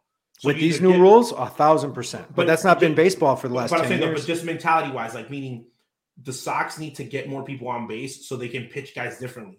The problem last year was yes, they were putting the ball in play and they were like, Bingo. yeah, they they're like, but they were not hitting in counts that you're like, you get a runner on second, you're going to pitch different. I don't care if it's new baseball, old baseball, analytics. You start changing your game up. If you don't have anyone on base, and that's where Grifol, I think, even from his first post uh, press conference, the first time we ever heard him say, and I know that Gonzo started crying when he talked about the horizontal plane and all that. He was probably like tearing up at his house because everyone that loves on said, but he touched on a point of if you guys, if they walked, and he got Moncada as an example. Moncada walked like what 82 times in his that great season of like cutting down on the swings and misses. Okay, because swings and misses are great when you're hitting like 50 home runs. But if you're not hitting them, then you need to like get on base so that other guys can hit home runs in better situations. I think last year's White Sox was struck out way too much. Like I don't Well, know yeah. what for for being such a for being such a a small ball team, like a lot of strikeouts. So this season, I I would like to see for them to have success. If they can get on base, I think that they'll have better success hitting wise because they'll, they'll get to see better pitches. I think Well- last year they, that's why they had no shot. Oh, Jay, and you got to think about it too. Speed was not a White Sox element too. So even if I did get a guy on first base as a pitcher, I know he's not going. So I could still Correct. throw my breaking ball in the dirt. I could still pitch to guys like I'm just trying to get a singular out. Whether you bring speed back into the equation, Slav, you're talking about Billy Hamilton. Can you imagine? Like you're gonna get 95% fastballs with Billy Hamilton on first base because I can't afford for any fucking wrinkle to get away, or he's gonna be on second or he's going to be on third. It, it seemed like last year the White Sox hitters were hitting from a one-two count instead of a two-one count. Like it wasn't all gas. Let's just go fucking attack the baseball. It was like, hold on, wait a minute, player. Let me, you know, the bogus ass check swings, all type of stuff. So I think you were on to some. I don't want to see Billy Hamilton in fucking right field. If I'm No, I don't want. I don't want to see it, but he might be the best option for what they're the trying. roster. Right. That you need depth though. You, unless Colas is number one, I don't think Colas breaks camp with the team just because of service time. So you need somebody there for the first couple weeks. But if it's Hey, if we're talking about service time and you're talking about winning a World Series, then that's oh, bullshit. correct. But I, but That's again, bullshit. but that's their bullshit. Like if you if they want if if if Pedro Grifol walks into the office and and Colas hit 050 and Pedro Grifol's like he is ready for the big leagues, you go you put him in the roster because you're you're you're you're jefe, your boss. If you're says, serious about winning, if you're serious, if you're serious about winning, and when they ask you why is this guy hitting 150, making the roster, you say because I think that he is our everyday right fielder, and I want to test him out in the big leagues. But that's where the kind of like the the irony and like kind of the hypocrisy of like the the Sox, because I'm gonna be honest with you. When Ozzie was interviewing, that was my main concern. Of like people be like, "Hey, you want Ozzie to be the manager?" I'm like, "Not with this roster. Like, we need. There's got to be. There's got to be some help. Like, this is, you know, Ozzie's good, but like, man, like, you know, he's not getting the 2005 Sox. Like, there's some things that need to be changed. But then they have great talent. But it was like, okay, if Ozzie gets hired, my whole worry was if he wasn't Rick's guy, you know, if, if like everyone wasn't on board, is there going to be a struggle of do we get Ozzie all the right pieces, for example? And then it'd be like this internal struggle again, flashback, Ozzie fighting Jerry, Kenny and Ozzie trying to get maybe a player, and then like Rick doesn't want it in his little, you know, group. And it's like again, Ozzie and Kenny versus the division of these guys. So that's why we were always like, everybody's gonna be on the same page. Like if one person's off, it's a no-go. Like if you guys then White Sox fans need to understand this. From the beginning, the Guillen family said we we we put on the table canceling Twitter, no more social. We put everything on the table.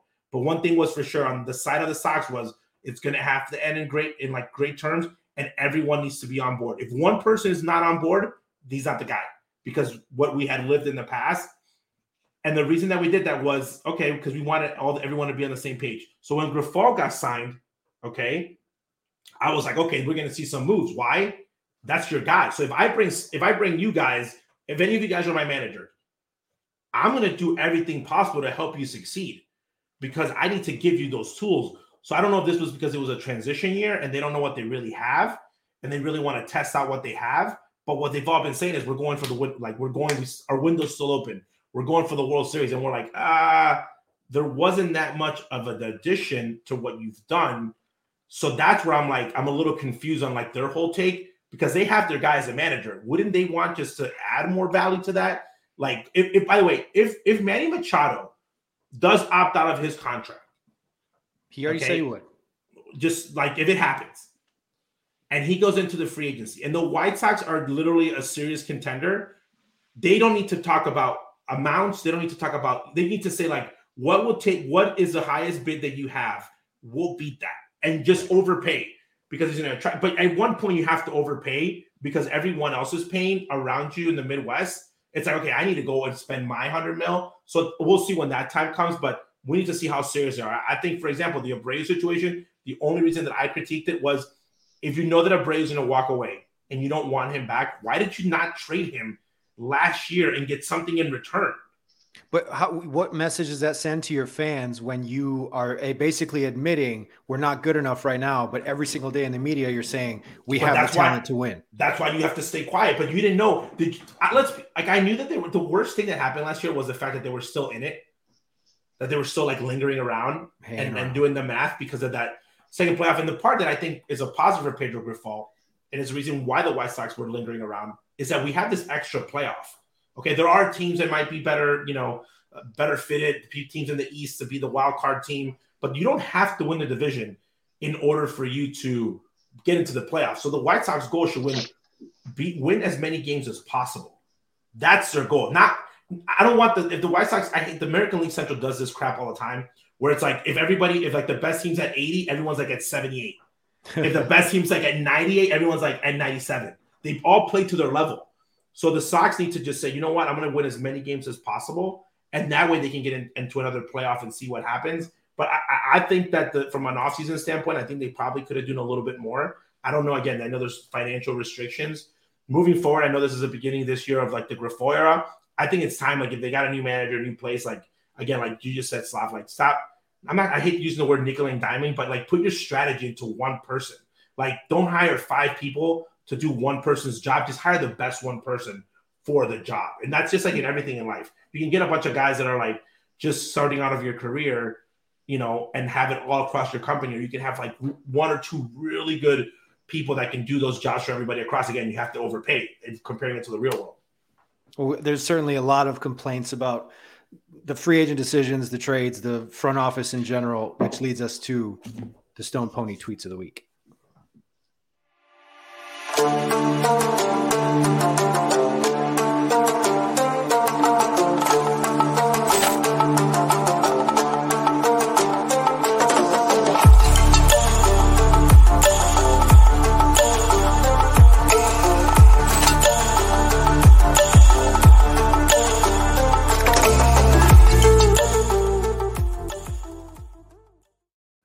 All right, Gonzo, we we got a good tweet this week that you found from our guy Aloha, Mr. Hand. Uh, this is something that's kind of the uh, the voice for a lot of White Sox fans, the frustrations from the top down. Let's see the tweet. Uh, I mean, I think there was like a second and third tweet that added onto this. Bro, list. he went fucking ham on Rick Hahn. And I mean, it's fair. I think we're all uh, on the same page that there's some shortcomings, certainly. But like, look at this list you let Abreu walk, fan favorite, okay, quote unquote leader. You get nothing for him. Sox Fest, no go. All these other teams, including the team on the north side, brought back their fan convention. Sox did not bring back Sox Fest. Mike Clevinger, okay, when that signing happened, okay, it's a chance, blah, blah, blah. He's got a history. We know he knows the AL Central, yada, yada, yada. What's happened since then? Different story.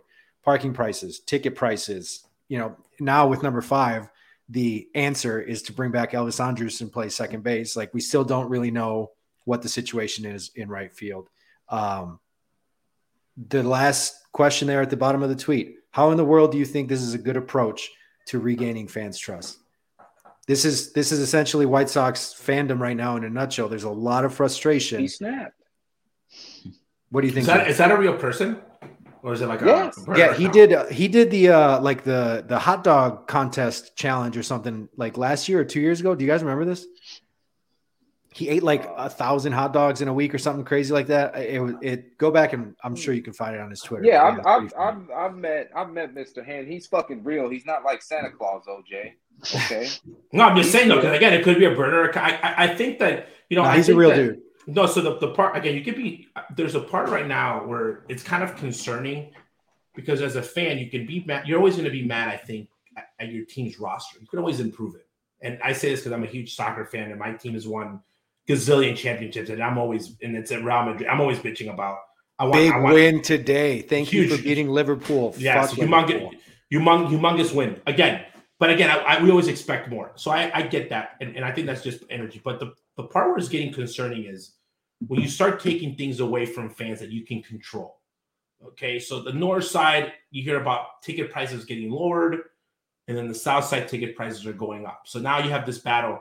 I think now with social media, you got people sharing, you know, what they send to fans for season tickets and and what did my salesperson tell me on this call? Like I never thought that I would see that. People are sharing that. Uh, people are talking about they raise, you know, the ticket pricing, they, they raise the parking. Like people that own season tickets are like actually opening up the, the just the Pandora's box, like of stuff that I don't know about because again, I don't again, I never really had season tickets, so it doesn't really concern me on that much. But people are sharing like how much they spend, which bless your heart if you're a season ticket holder, like that's amazing. That's a lot of money. But people are getting mad at that. And then you go ahead, and I had no idea that White Sox Fest was this big of a deal. I, I swear to God. That you go ahead You've and been there, man. You see how no, crazy. no, no, these no, no, but, but I but I've been there, but I always felt like it was the same. Like I always I took it for granted how much people really loved it. Like I always thought it was like, oh yeah, like it's like a fan, like a feel good thing. Like, okay, well, we have it, we have it. If we don't, like people were very pissed about like not having it. Because I also think that it's like one of the only times in which somebody tweeted this at me where the fans actually get to face you're you're you're face to face with the people that you're spending money with in reality. You know, you get the the the conversations and you're talking. So it's like a it's like an appreciation type of thing that we're doing this for you. I think it was a huge mistake, you know, not having it because I think Pedro Grifol would have been great. I think he would have been a a great person to have to talk in front of the fans because I really believe that he brings that positivity. Um, because I think that with Rick Hahn right now, it's very hard to believe him certain things that he says. People are just like, mm. you're like when you're like BS, like you know, you're like making fun of him now. But I think Grifol, anytime Grifol talks about, says the same thing as Rick Hahn does, but you're like, oh, okay, like I oh, I like it. Like it's just something about him, something about his energy. You could have had the new coaches there. You know, you got you get to see Katz again one more time, you get the new coaches in there. You know, because they've seen when you look at the White Sox coaching staff, the guys that had been there had been there for a while. So, so uh, this is a, probably one of the biggest turnovers in coaches. And then the guys they brought in, they have great credentials, they're great communicators. So you could have done a version of it. Maybe you don't do all the three days, but that one was the one that I think I saw the most people be mad about. But um, yeah, that was that was a that was a tweet that it was not more of like being a like a just a wild. I'm going to throw anything out there. You could feel that that tweet was thoughtful and it was painful. Like he is feeling pain for his team. That just that goes above winning and losing. What we just saw in that tweet. Let, let's see that flow chart because uh, he's got a point. Like this is indicative of how a lot of people feel about this organization. Gonzo, like, what do you think with the front office makeup? There, there's just been so much frustration, and it's boiling over. And I hate to like, you know, like White Sox Twitter is just like they're passionate, and that's the one thing I will give this fan base is that they are so freaking passionate about this team, about this organization but like they there's problems and they have a lot of complaints right now and rightfully so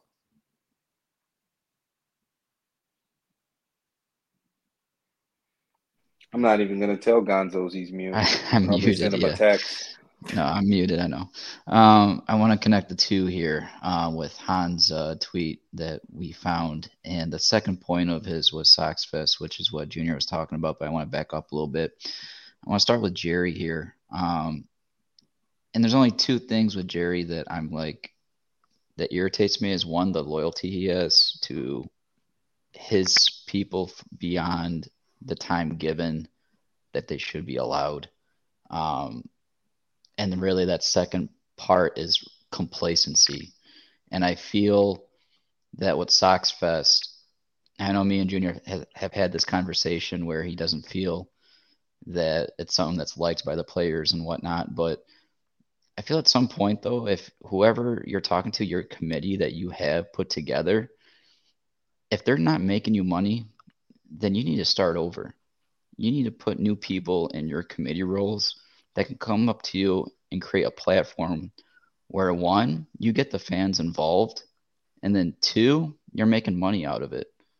And that's one thing like with Jerry changing over the Bulls front office with Garpax, he brings in AK. That's a fresh that's it's out of the organization. He brought AK from Denver and brought fresh just air to that establishment. Granted, AK's had no resources really in the beginning there, but in this situation, you need to start fresh.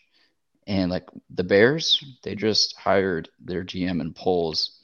Now, what he did was he went out of the organization again and brought in Warren. And in Warren's pr- press conference, he brought up alumni five times. Whoever Jerry needs to bring in this Sox front office and this flow chart here, who I don't know how many of these people actually have baseball acumen, probably besides Getz. And I don't know Getz too well, so I mean, Jerry, Junior can talk about Getz and Kenny Williams Jr. But you need to bring in a fresh front office, especially your committee, because like, granted, the Bears they just went from their fan conven- convention to their Bears gala just for the players and just donation fundraiser basically. But they they're probably going to change that as well into something to bring the fans back into it with Warren being there as their president now. But that's something that I feel that Jerry needs to do reestablish his own committee. The people, the old these old geezers probably that are in there that he's been listening to for the past several decades and just telling him the same shit. And that compl- complacency kills. So again, you need to restructure whatever event for the get these fans involved that just love and breathe the brand that you continue to throw out there. And we know, I, I know at this point, it's hard to say it, but really for Jerry, it's just a business. And I don't know why you're not going to recreate this structure to get you more money because you, you got to invest in yourself. You got to f- put more money into this to win. I'm not saying he hasn't because I know with the money that he's allocated to Hahn, Hahn hasn't done his best with the efficiency side of it, using his money up. Now, that is also on Jerry for putting Hahn in that spot to use that money on the baseball front office side of it. However, and, tw- and this is what we're going to get into with what Junior was talking about with the future here and allocating your extensions. 24 and beyond, there's a lot of cap, cap flexibility. So if you are not so fond on Hahn, you got to get him out of there. You got to say, fuck this loyalty. You're probably gonna have to get rid of. You're probably have to get rid of Kenny too, which I don't nothing bad to say about Kenny because he brought a championship to Chicago. But you got to start fresh and really take off from there. And I don't care who you have to bring in. It better be some baseball minds and what this current flow chart is that we see here. But I want to hear That was uh that was Gonzo's fired up rant. In case you couldn't tell, like A F bomb? yeah, I mean, yeah, wow. Gonzo, you okay? Somebody check up on Gonzo. Whoa, that is that Jeez. was Hold on, hold on. Let me let me let me uh let me cheer him up a little bit. He's hot and bothered. You like those Gonzo? You- Ah, you know, I you know what I love. I, fans I, agree with I. I, I love the passion and Gonzo. You can you can give Kenny, and this is I think from the stuff that I know from the inside. People think that he has way more involvement. Again, in the big league team that he actually does as a president. I think again he oversees a lot of this stuff, but I, this day to day is on Rick and his assistant general manager. One of the things that I've always said that I've always brought up when you're talking about the front office that you just mentioned is when was the last time somebody got put like plucked out of the White Sox front office or minor league system of like, hey, we just went and hired, you know, this new up and coming prospect uh, in the front office, okay, or this young mind of this, you know, Jershel, for example, is a kid. This is name who brings up who, who's kind of like, you know, there's been some good rumblings about him. Great futuristic. Uh, right now, there's a couple. Um, I think Jim Leyland's sons with the White Sox. He's kind of bringing some stuff in there. I think those are the things that you need to have in a franchise that's positive. But again, I think that accountability.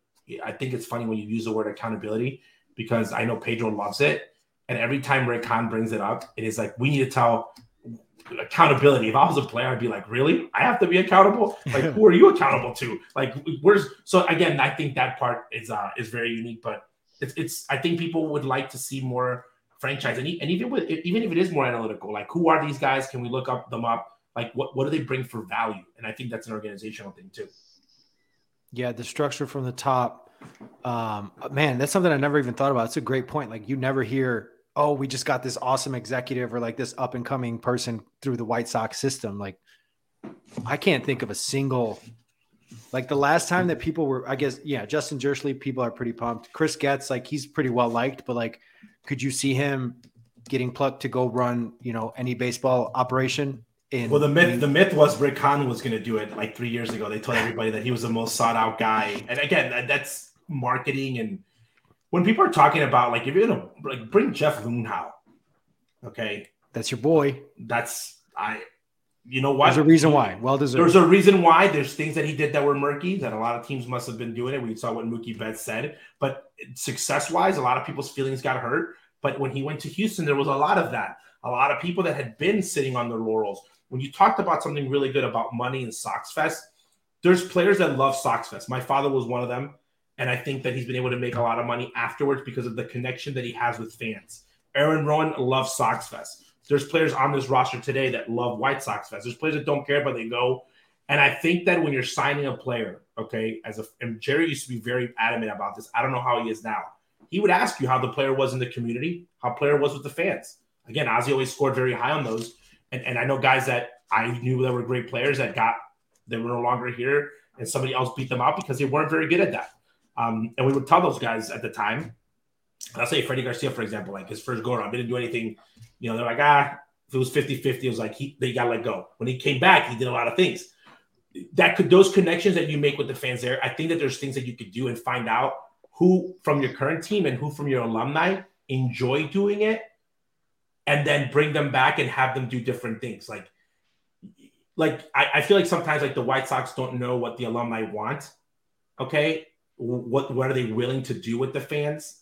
What do they want? Like if I told Joe Crede, hey Joe, we're, we're gonna do a South Side, you know, pub crawl, and we're gonna drink and hit up every bar on the South Side, and it's gonna be like the coolest thing ever. He'd be like, let's do it. Okay. If I told PK that, he'd look at me like, what do you like, Ozzie? What like like seriously? Like you really like? If I told Freddie Garcia we're gonna do it, he'd be like, this is the greatest day ever.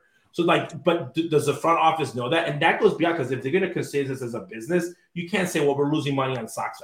Well, then why are you losing money? You're you're a, you're a professional sports team. Couldn't you find a way to make money, get better sponsors, like really make that connection? So I feel like now because there's been so many struggles on the field, we're seeing that people are looking at other parts of the franchise and saying, wait a minute, why are we really doing this? Why are we doing a better job at this? And why how come we're not getting this? And it's harder here too when you have the north side okay, and they're rubbing it in your face, and they're having, you know, God, they had like 250 former players show up, and you know they were do- taking selfies in the bathroom, and you know everybody was there, and, and that's the thing. Like you bring back, like you could bring so many guys back. Like people just feel special because fan connection is like, like Slav they say Ray Durham my favorite player growing up. I would have, most people would have never. Ray Durham was a great player, but who who in today's generation from the younger kids knows who Ray Durham is. But maybe Slav takes his nephew or a little cousin and says, "Hey, this be my favorite player."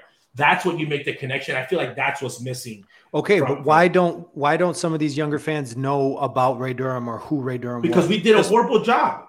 It, well, a, that's what I'm saying. Team. But the alumni, there's a the, to me, it's alarming that they don't want to be involved because they haven't done because they haven't done that bridge of bringing them back and saying, hey, we have a problem, okay, and dealing with it and saying, what's this problem about?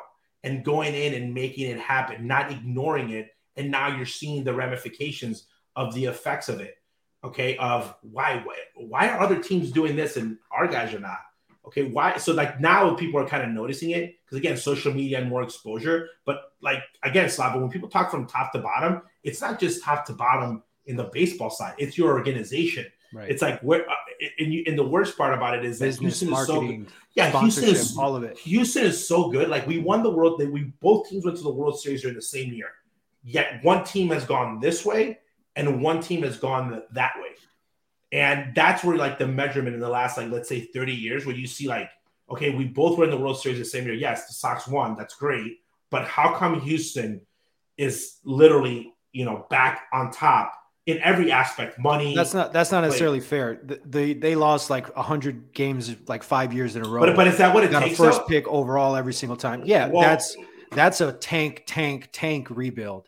The White Sox did a full a on half- rebuild. No, I don't think it's a half. When you trade damn near everybody except for Abreu, that's a full on rebuild. But that I mean, that's it seems like that's just the way of current sports. How many teams can just hang around at that elite level for a long period of time? The St. Louis Cardinals are one of the few, the New England Patriots. Those are a few of the organizations that come to mind. It's hard to do in pro sports, but it's doable.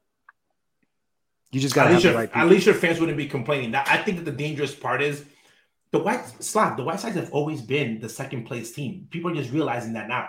They've always been a 500 team, and now I think uh. that the monster is waking up. It's true though. I, I grew up with the White Sox. We were always the second, like oh, behind Oakland, behind Texas. Like pick a spot, and, and I've never seen fans this upset. Like fans are literally. You know how many times people have come up to us? So the number one thing people say, which is the dumbest thing any fan could say, we're, we're White Sox fans or we're Cub fans. Like we know you're a fan. You're coming out to say hi to Ozzie. Like you don't have to announce that you hate or I'm a dislike. Huge like fan. No, I don't say that. That's but the worst is that one's fine. But when they say I'm, I'm, I'm not, I'm a Cubs fan, but I still like you. It's like that's okay. You can be a Cubs fan and still like Ozzie. Like, you're cool. They're just humans. We're just humans. No, but the part when they talk about now, people would come back and they say, "Hey, I canceled my season tickets," and we're like, "What?" Like, oh, I'm only going. To, no, dude, that that's concerning though. That is not. That is that is. If I was a business owner, okay, and that is the feedback that I am getting as an owner and as an operator, and even as not, not even talking about Jerry because Jerry's owner. If I was an employee of Jerry at that high level, okay, and this is what my boss asked me. Like people are talking, like asking former players, like or telling them I canceled my season tickets, or I'm not doing this, or I lowered this package.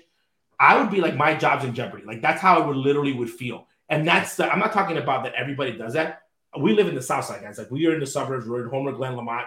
That's like the Whoa! Don't give away the locations now. Well, I'm just saying. I don't care. Like, people can people. You people just Google us. But I'm in just San saying, like, Diego. yeah, yeah. no, but people, um, but people like you can feel that the energy. That's like what the like two years ago it was like we're so positive. You know, we have this team and we're going all the way, and it was like, oh, great, that's awesome. But now it's like, oh, I only the number one thing I like is the post game show, and you're like, like really? That's like, sad. That's sad. That's concerning. That's something that you wanna. It's even great if you're the producer of the show. if you're great, if you're the producer of the show, but I'm fan of the saying as, as a franchise though, the toxicity of like like the whole thing is just I think it's a bad spot to be in, and and it's very hard to understand because you got teams like Minnesota and the Twins, the Twins in Minnesota, the Guardians in Cleveland. So that's four of the same team you just named. No, no, yeah, I- I- I- I didn't wanna- I didn't wanna say Twins the of Minnesota. I didn't want to say I didn't want to say the the, Guardians of. Cleveland and The Guardians. I didn't want to say I didn't want to say the I word and put five bucks into the bucket. But no, I'm just saying like you see these cities where they're not Chicago and they're not supposed to be big market teams and they're doing big market things and you hear as a fan saying, "Well, how come I'm not getting this?" Like Milwaukee, dude. Like what's Milwaukee doing? Like Milwaukee was like a like the triple A city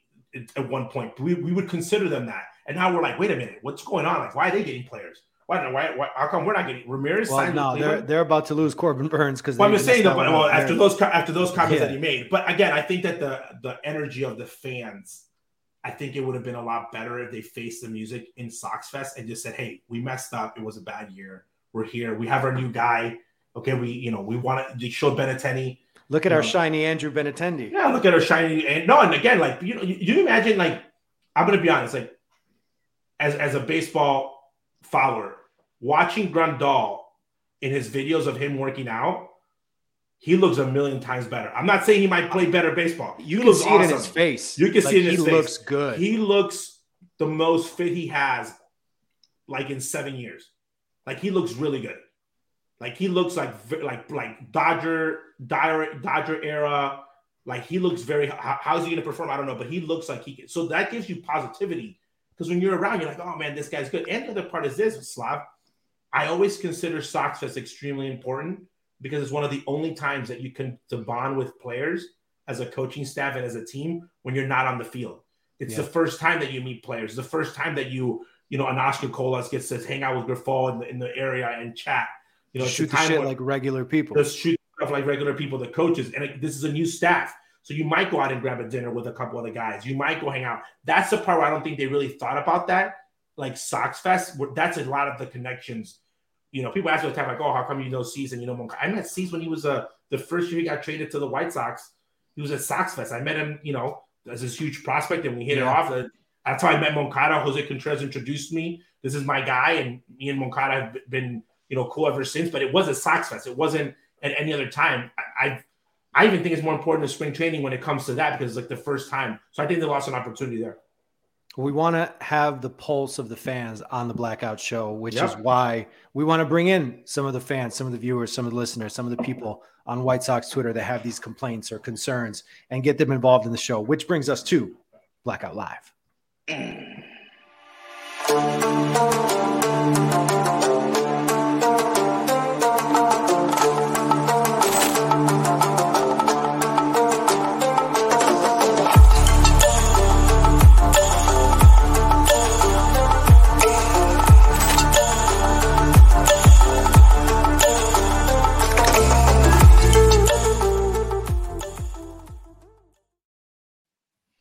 And we got the R in Ray's Juke Joint. My uncle, Ray. Oh my God. Fucking honor to have you on the premiere show. Matter of fact, let's get some ticker going. How you doing, Ray? Yeah, it's it's not even it's my honor. Like, why are you even, you know, like this is this is amazing. Thank you guys for having me on your first show, your premiere show, the blackout show. Ozzie Jr., Slav, Gonzo, good to see you, you fucking scumbag. Justin, I love you. Um, you know, thank you guys for having me. I appreciate it. Oh no, uh, no doubt. And you know, uh, with Bad Guy Radio and what we wanted to do with Ray's Juke Joint, this was the plan. We were supposed to be an umbrella, a big tree branching out to other Sox fans, other people who love baseball the same way as we do.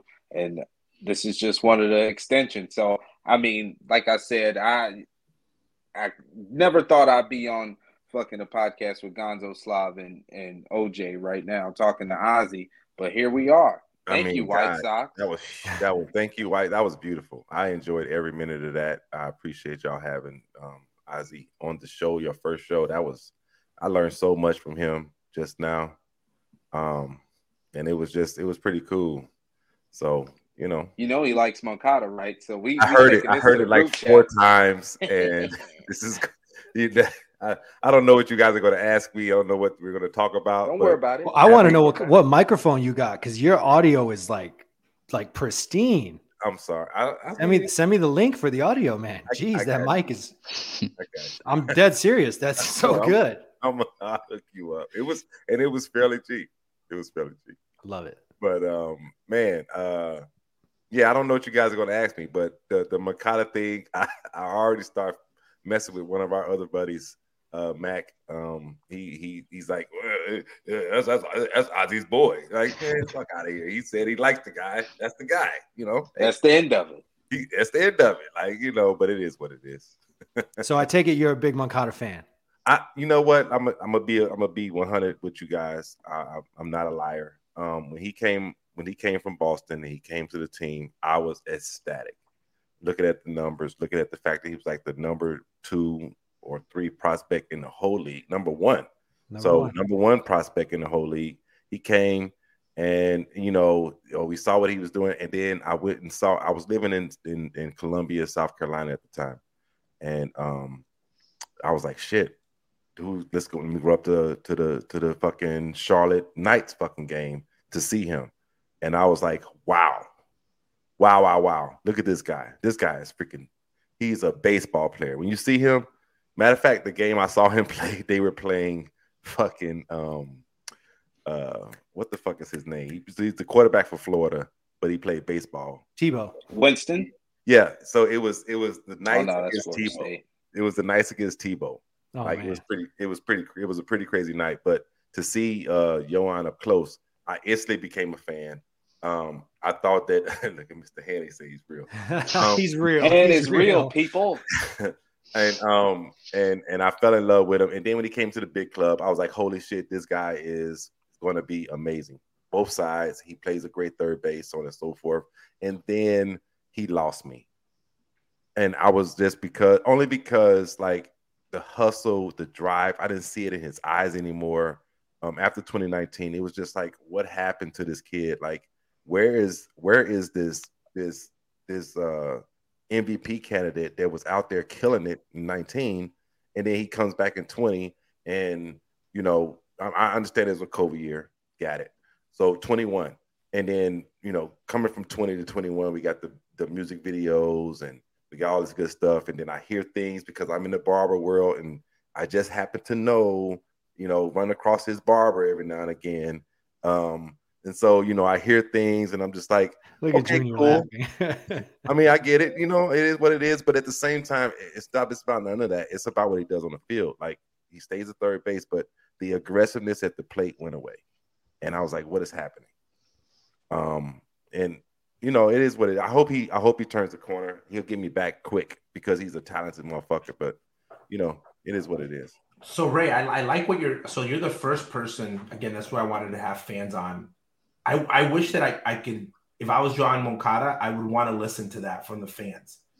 Yeah. Because you saying that you went and saw him in Charlotte, that you were just so inspired, and now that he doesn't have that look in the eyes, I think that's what he needs to find that in him again, and that's something that you need to either do it for the fans or not. So that makes sense because you're just not saying, "Oh, he sucks." You're saying he plays well. He's got you back. Like you, you still believe that he has the talent. So I think Absolutely. that's something that these guys, especially Yoan, really needs to tap into because you saw it and I saw it. so it's like when is it going to get lost? So I, I, I commend that. I, I, I, you can, you can definitely critique him. And again, I feel like when is he going to be accountable? So I definitely agree with you on that. Yeah, I think I went. I think he went two for four that night, and one of the one of them bounced off the wall, um, like in in like left center. No, it was right center. He hit it from the right side. It was it was right center, and it bounced off the wall. And and when it hit off the bat, it was like holy shit, that's gone.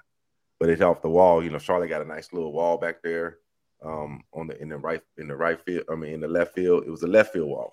So they got a nice little wall right there. Hit off that, but I thought it was gone. But you know, so he had me right then and there. So yeah. He made minor league baseball look easy. It Like, was- he made was- AAA look like he was playing against teenagers. Hey, Slav, I think um I think he went up probably uh I would say a month after I saw him. Okay.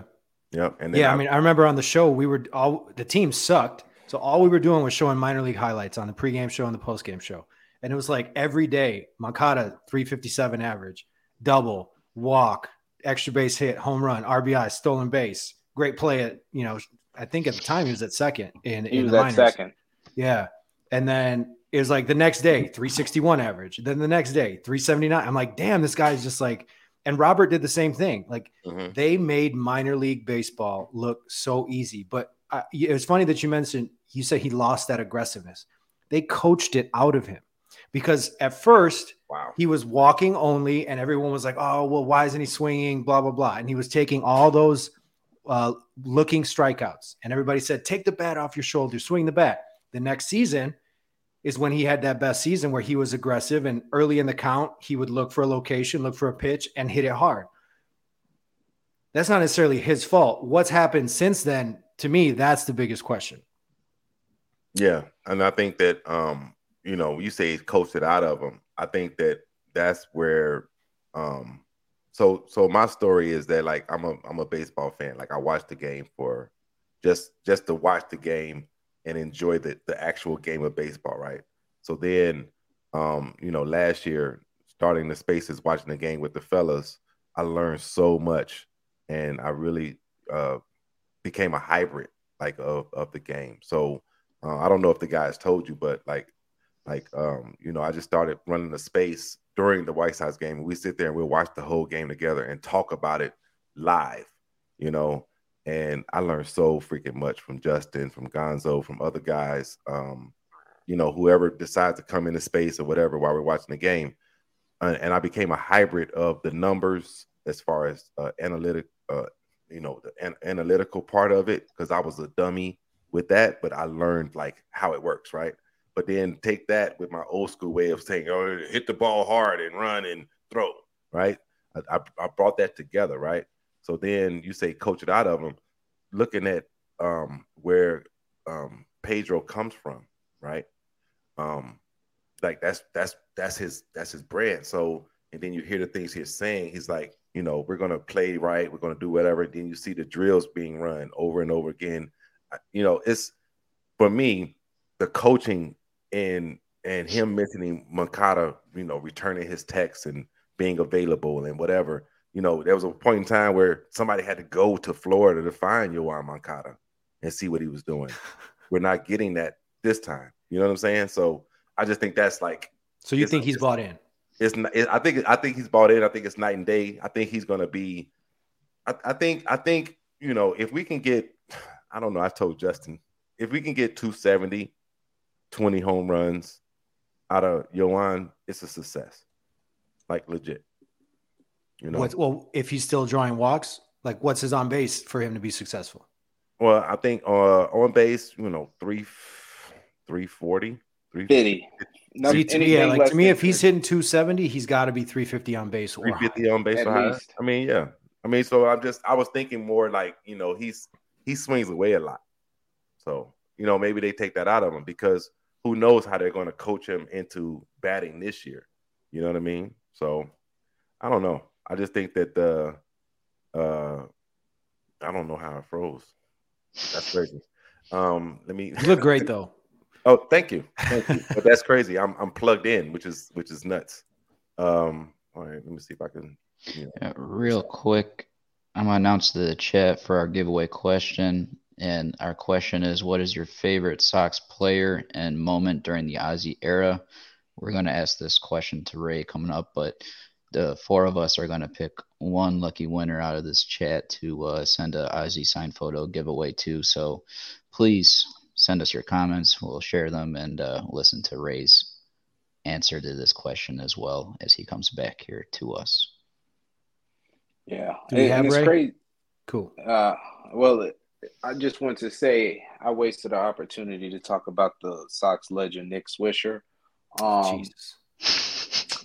we got to take the opportunities. Like Slop, why aren't we discussing White Sox legend Yermin Mercedes on the show? Are we? Uh, do we like the White Sox? Do we appreciate history? As a Why legend, as I'm just saying, I'm, I'm, I'm, just saying, as a legend, like like the German. I'm going to be honest. The Germinator probably had the best two months of any White Sox ever, including it was the like guy that he was replacing. It was like three nothing. weeks. Three weeks. Was it too much? Was it just inflated? The series in Anaheim. Well, yeah, he did weeks. so good those first like two yeah. series that his numbers just stayed really good for a yeah. while as he got worse. Yeah, it, no, good point. But I'm saying, but I think that we've. Again, I think that he was a perfect example of like excitement with no accountability of like we just went and gave him the the praise and the accolades of like this guy's the best player ever. And uh like it's just that's what that's the that's what I that's the fear of that. Like they do that so quick now. I don't know if it's just baseball in general or white just White Sox fans. That's concerning when it comes to that. That's why I don't understand the Germinator and, and the obsession with anybody else. Like Nick Swisher played a full year. Like Nick Swisher contributed you know he was brought here as like a somebody that was very promising and whatnot I don't put those two in the same category. When anytime anybody says Germinator, like the legend of Germinator, like like Daniel Palka is on my his, on my list higher of contributing White Sox players into Germinator. I'm sorry. Uh, I mean, he played more. Guess, yeah, Palka, Palka hit 24. He, remember 24 when he was like the best pinch hitter in Major League Baseball? He was. Like, he looked like I, I, I bet stairs. I, if, Daniel Palka is my guy. The year that he had when he Great came dude. off, the year that he had after that, I think he had like the 24 bombs, and he, he went from like being a uh, like a pinch hitter to like an everyday player. I was like, I hope they give him the, the chance to play everyday big leagues. I think he's ready, and they did. And again, it, it, didn't turn out the way he was, but I, I thought that he was at that level. Same thing with Dayan Viciedo. So I think that back then fans were more like, I'm going to ask for two or three years. Had Daniel Palka played today, they would they'd be like, we want a statue in left field, you know, and that's the the reality of it. Like that's how crazy Sox fans are right now. They're so hungry for success that any little thing is like, ah, oh, man, this is the greatest thing ever. It's like, whoa, calm down. It's like it's a marathon. Yeah. Chill. Speaking of fans, uh, we got another fan here too. Uh, apparently Billy Hamilton's going to lead us to a World Series. Look right, at that. Tom? That's that's chemistry, boys. That is chemistry. Hey, the Greyhound in 2021. Sorry, Ozzie Senior calls him the Greyhound. So well, he's by the way, but you know what though? Billy Hamilton cannot be hated on because when when Billy was there, they won 90 plus games. Hey, and he and, and without Billy, they ass did off. And maybe he brings the energy. And this is a part that's interesting. Billy Hamilton is a player, and this is this is a fact because I've asked multiple people. I know people that have played with Billy, and I've met Billy, and he does give you that vibe and energy. There's players that bring other players together because he is the center of attention you know, that everybody just comes to you either because you're funny, you're a clown, you're just that main guy, the center of attraction. Billy Hamilton, by the way, it has nothing to do with how good you are or how old you are. That's it's just like an attract. It's a culture. You, it, and that's why they like anything. Andres too. And that's why maybe so. There's guys that get attracted. Just the opposite. You might be the nicest guy ever and an amazing player, and you just give off the wrong vibe. It, I've seen both happen. Maybe Billy is that guy that he is comfortable with telling TA, hey man, you messed up. And then he's comfortable telling that the same thing to Grandal and saying the same thing to the worst thing that you can have in a clubhouse is like high school. Like the dorks sit here, the jocks. Segregation and, and gossip. Segregation. That, and then there's no one that crosses. You need guys that cross over. The guys that are just like friends with multiple guys, like good teammates. And I and believe it or not, I really think that Billy Hamilton it, I put it this way: I got two friends on two sides. I got Moncada and I got Cease. Like they're cool, but it's like they're not like super close. But they're both cool with with with with Billy Hamilton. That tells me that like Billy's someone that's like cool with multiple people. He might he's going to be cool with the staff. He's going to be cool with the trainer. So he's a guy that has everybody trusts. And when it's time to get serious, he can be someone that can step in and players are going to trust. That's leadership. Leadership is not how old you are or or or, or how, how many talk. how much you talk or how much production you have. It's like if someone, if you're having a bad day or you're having a really bad time, you walk into that lobby and you know you feel horrible. It's that Billy's gonna be comfortable enough to go up and say, "Hey, man, pick your head up." That's really hard, man. Going up to someone like Tim Anderson, you know, in a, having a really bad day, you you might not feel comfortable doing that. I wouldn't. Or, or going to a big name like Lynn and say, "Hey, man, you got this," or being able to celebrate it. That's a very unique thing to do. And Billy, you know what? He might have that. I got to give it to him. Uh, I do. I mean, like that tweet is obviously in jest. I don't. I I hope he doesn't have 600 at bats this year. If he does, it's either because things went really really well for him or very very poorly for the rest of the team. Uh, I do think though, and I agree a thousand percent. To me, like every time I've seen Billy Hamilton in the field, in the White Sox clubhouse, in the dugout. He's smiling. He's with a bunch of dudes. Like he strikes me as one of those guys that's just a culture changer, and like everybody likes him.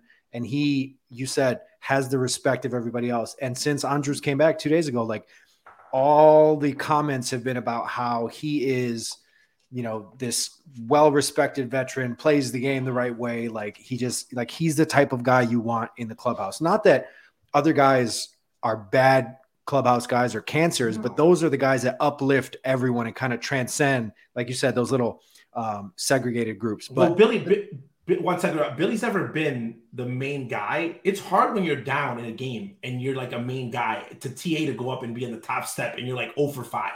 That's a job for Billy. And Billy might pre- Billy might help this team more by being around and making other guys better than getting 600 at bats. That's where yeah. I, I think he sh- he they need to find a way to get him on the roster. Correct. And it doesn't mean he has runner. to play every day, but Correct. they need to find a way to get him on the roster. I That's really Leury's roster that spot. Influential. That's it's Leury's possible. roster spot because you you don't need Leury because he's flexible in the outfield and infield. You got Romy Gonzalez coming off the bench, so that's your infield taken care of. You got Billy Hamilton for the outfield. Like Billy's a switch hitter too, so you got the roster flexibility there too. So who's Romy Gonzalez hitting? So who's Romy hitting for? Or who's I mean, just to come off the bench, uh, just to come off the bench. What if Andrus or TA needs a day? That's what I'm saying though. So I, I I really think that Billy's competing versus with Romy, essentially for the last spot. I mean, Billy could be competing with Sheets. He could be Correct, competing correct. with Romy or or Burger. Yeah. Like we, we don't know exactly what Pedro Yeah, I Grifol agree. is thinking for those last couple roster spots. But Ray, he's back. Yes, I'm back. Hi, yeah, I don't know why I froze up. So then I started good, man. panicking. I was like, and I just cut the computer off. It was You know, Moncada. Moncada cut it off. He said, "I'm have had enough." Is that what it is? Hey, you know, just hey, let this them know. I'm sorry, bro. I, just gotta be, I, gotta, I gotta be, I gotta be me. I gotta tell the truth. I, I, you know, that's just one thing I do. But um, I, y'all was talking about Billy Hamilton, like, man, that's crazy. I, I did just don't get it. Don't give up on Gavin Sheets. That's my thing. I said the same thing about Raylo, uh, and and look where Raylo is.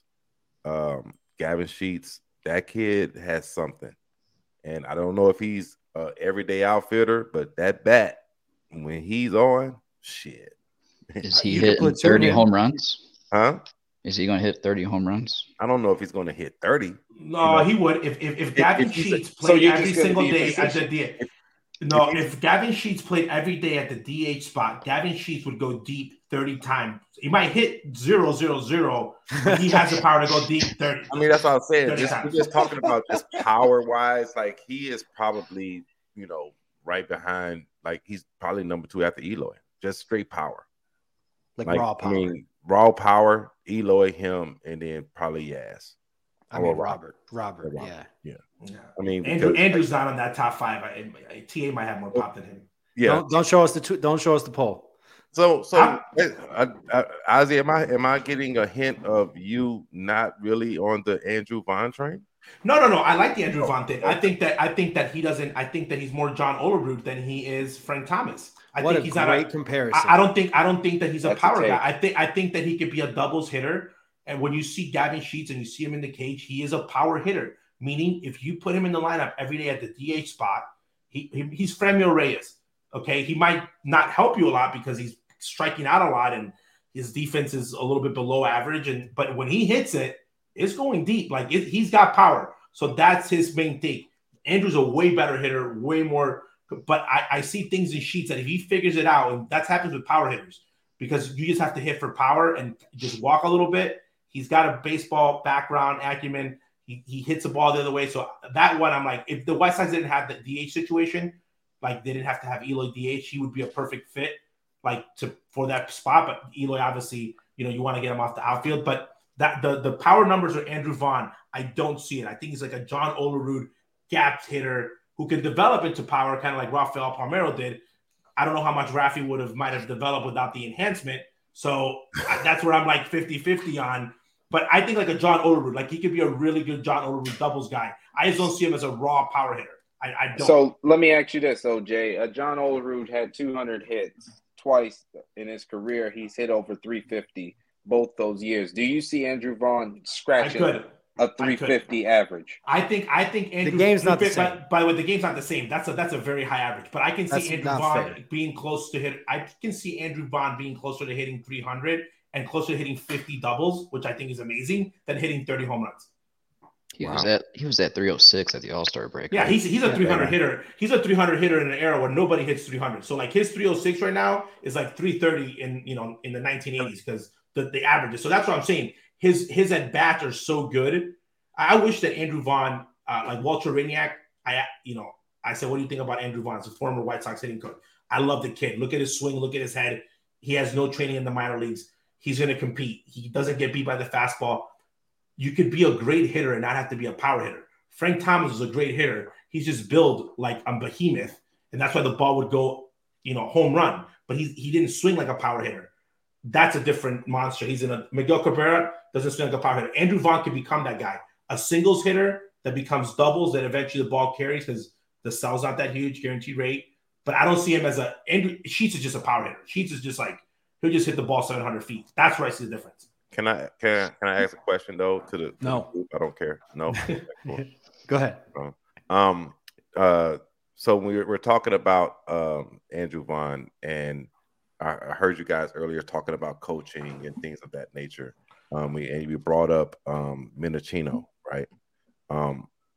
so having Gavin, um, not Gavin, um, Andrew Vaughn get pushed real fast into the into the big league without all the minor league, whatever. He wasn't with um, um, Mr. Johnson down in uh, Charlotte a long time, so on and so forth. Um, do you think that his development changed from him being a slugger coming out of college when he got to us, and then and then once again we come back and we go to Menechino who says "fuck the home run," and he hears that, and so he's not hitting for the home run. But now we may be able to say, "Hey, um, Vaughn, hit that motherfucker." You know what I mean? Like I don't. I No, don't I, know. I, th- I, no, I think you're 100% correct. This is a difference. You know why? When you're in the minor leagues, Andrew Vaughn would have been the best player by like more than anybody. So he's developing at his own pace. Winning and losing doesn't really count in the minor leagues. No Mhm. one's going to fire Andrew Vaughn as a prospect. So he might just be like, I feel more comfortable and he might be taking more aggressive swings where he's like not worried as an average. Comes to the big leagues, comes in the middle of a pennant race, right. you know, in, in the window era, everyone's telling everyone around you is like, you have to win. And he's like, I'm learning on the fly. I might just want to get a feel. couple hits. Like I might slow down in my development of power. Is Remember, he where it's at. barely had any minor. Yeah, he had no. Yeah, so That's I I'm could see. saying, I could that's what I'm totally saying, see like- that. Yeah, I could Yeah. totally see that. Like of him becoming having to become better, a more of a, a singles hitter. Like I'm going to put the ball in play because I don't want to hit 150 and lose. So I have to do everything to. Com- and this is the other thing. The from from his experience of where he was in college, so where he got to the big leagues, competition wise, it might just be night and day. Where he hasn't been able to develop that power swing yet as consistent as possible. So you're, but you're surviving. It's like work. You know, you don't know what you sign up for until you get it there, and you might have to like just figure out a way to do it. And he might be at that point where his development could develop. He could because he might get a little bit. He now at first base, he could get stronger. He could get bigger. I love his swing. His swing's great. He's got a beautiful swing. I don't Mhm. see a hole in it. But I think that eventually, if he becomes that gap hitter, more home runs are going to go for sure. But a natural power hitter, I'm just going to swing. I don't see Andrew Vaughn striking out 230 times and hitting 200 ever in his career, just to I hit got- 40 home runs. I got I your don't Michael. I got your Andrew Vaughn comparison. His career. I'm looking at this baseball reference page right now. Michael Young. Hmm, Ooh. That's a good pick. Five or six too, seasons. That's, too many good. That's too many hits. I don't think Vaughn got 190 hits in him. I think he does. If he plays I think he games, he I he absolutely does. does. I think he does. No. Absolutely, yeah.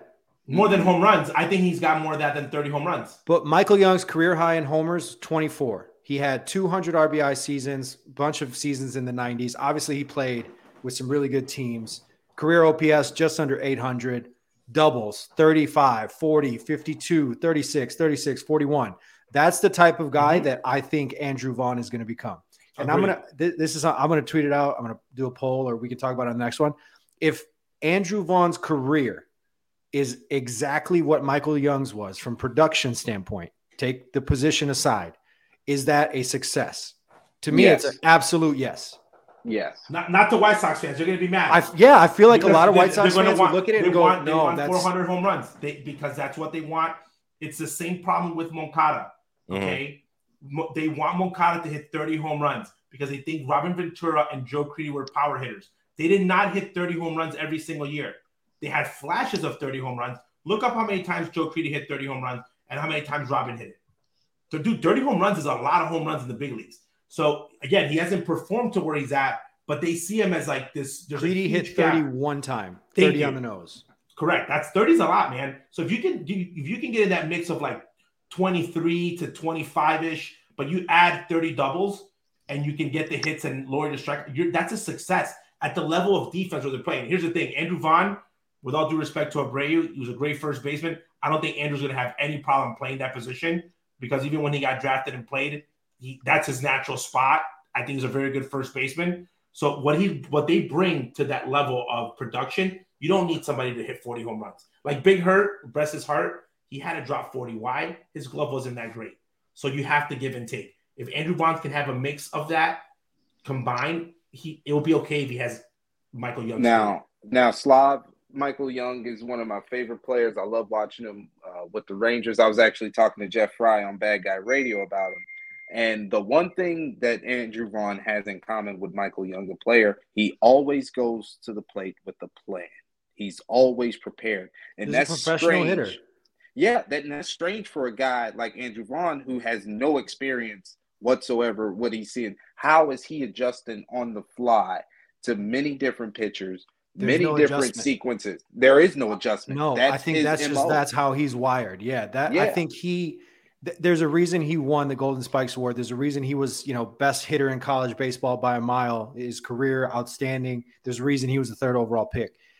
It was a safe pick, but it doesn't mean like safe in the negative way. Like Lance Broadway was supposed to be a safe pick, and what happened to him, right? Like he was a safe pick in the fact that you knew like mentally and physically like you're getting something that's pretty close to a finished product that's why to me like i don't think there needed to be a, a ton of development now that's a lot of credit to him and obviously credit to the white sox if his career pans out like we think it will that's a that's an absolute hit because how many first round picks never make it to the big leagues or never amount to anything So what do you what do you guys look at when you look at Andrew Vaughn? Are you looking at advanced stats or are you looking at what he did for the last two years? Well, I isolate. I isolate one.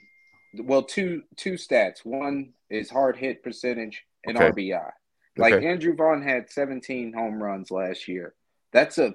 That's that could be very well a 45 to 60 RBI season for most But guys. coach telling him don't hit the motherfucking home run. So how and so how is Andrew Vaughn sniffing out these extra runs? What does Andrew Vaughn do to plate one or two extra runs without necessarily a hit or one of those doubles that you guys He mentioned? hits the ball hard. He hits the ball hard and he stays closed at the plate, so he doesn't turn the head of the bat over. That's what I'm saying. so that keeps your line drives he has a he all has the time. a a, a a a crazy barrel rate. You know what I mean? Like the, the guy doesn't miss shit. That's why when I made my lineup today or yesterday, whatever day I did my lineup, um, that I what I saw as far as what I'm thinking of, I had him at two. I had him at two, and I thought like my reasoning is Andrew Vaughn with TA leading off, who you know, let's just say TA gets on base. What what guy do I want right behind TA to ensure that TA stays a threat on the base, right? The pitcher has to throw him fastballs because TA is a threat on the bases, and that and that batter is disciplined enough. That number two batter is disciplined enough to take the pitches he doesn't like and hit the ones that he likes hard, right? To keep TA moving around the bases. So just imagine a scenario. It's it's opening day, right? And TA gets on. You bring Vaughn up, right? And he sees first pitch and he takes it and it's a ball, right? And then next pitch is a fastball.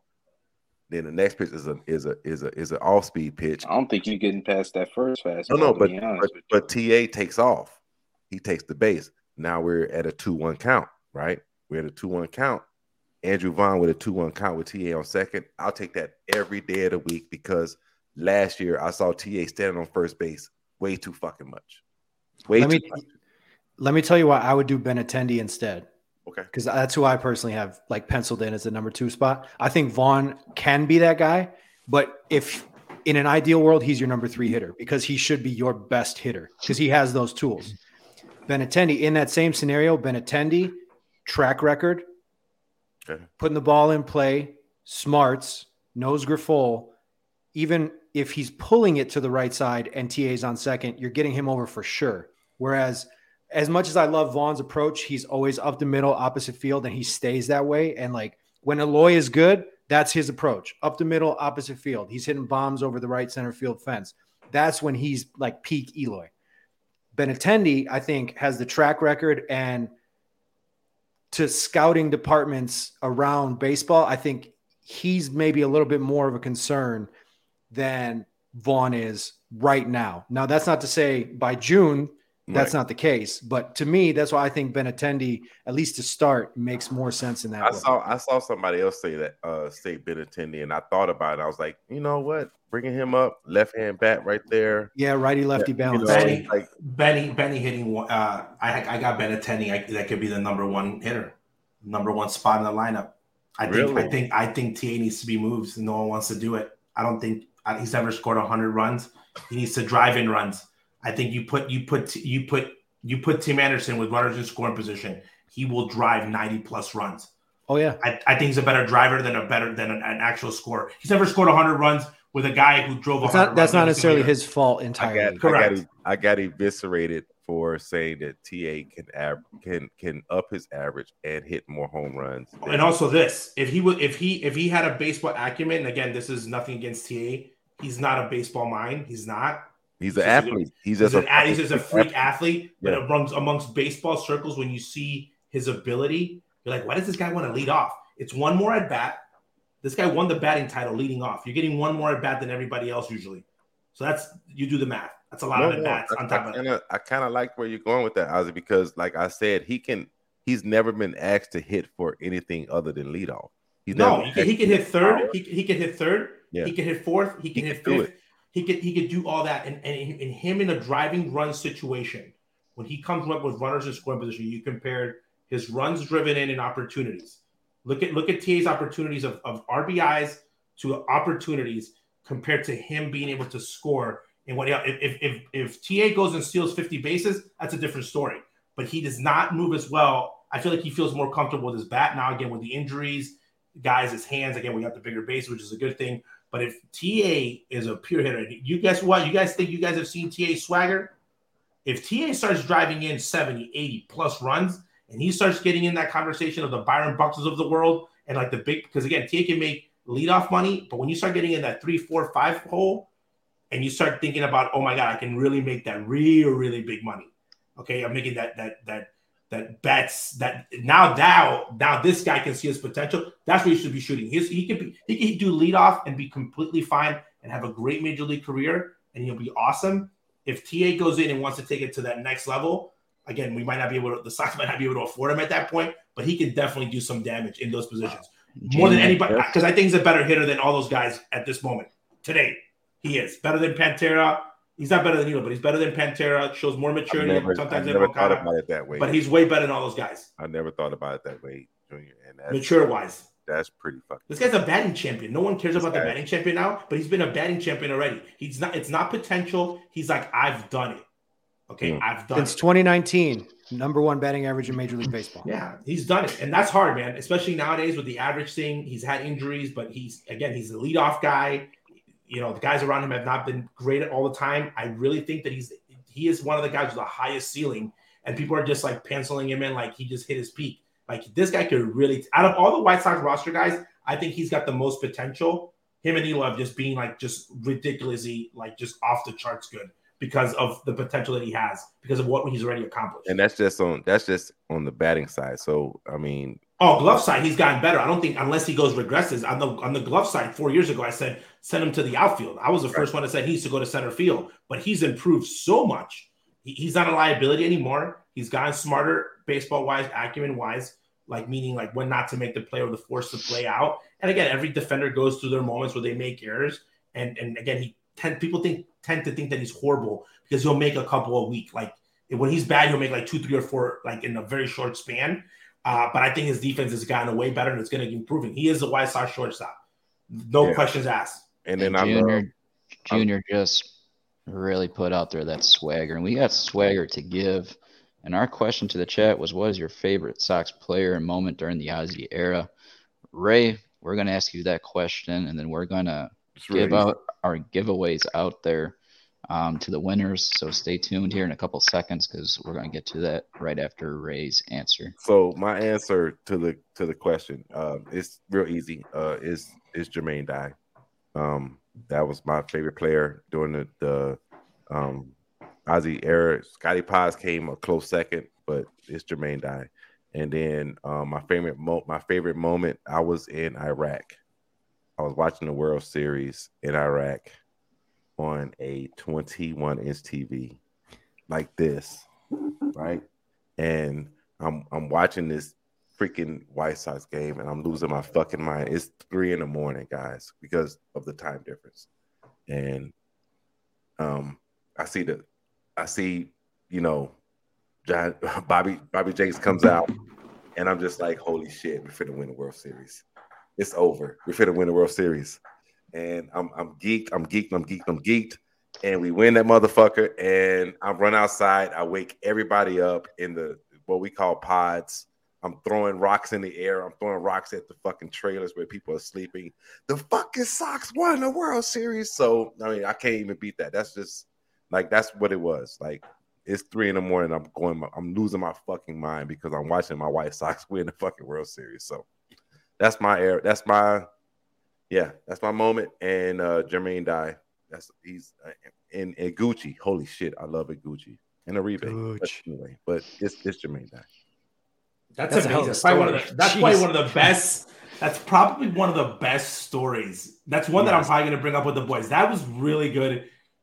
One of the most random places that you can watch a celebration. Yeah, I watched it. I watched it. I, I mean, I, I was in my in my trailer. Me and my me and my battle buddy, um, my friend. We were we were you know we bunked together. You know, basically the whole time we in Iraq, and and we had a we had a small TV, and we have we have um, four channels. We have four channels in Iraq, maybe maybe maybe six at the time.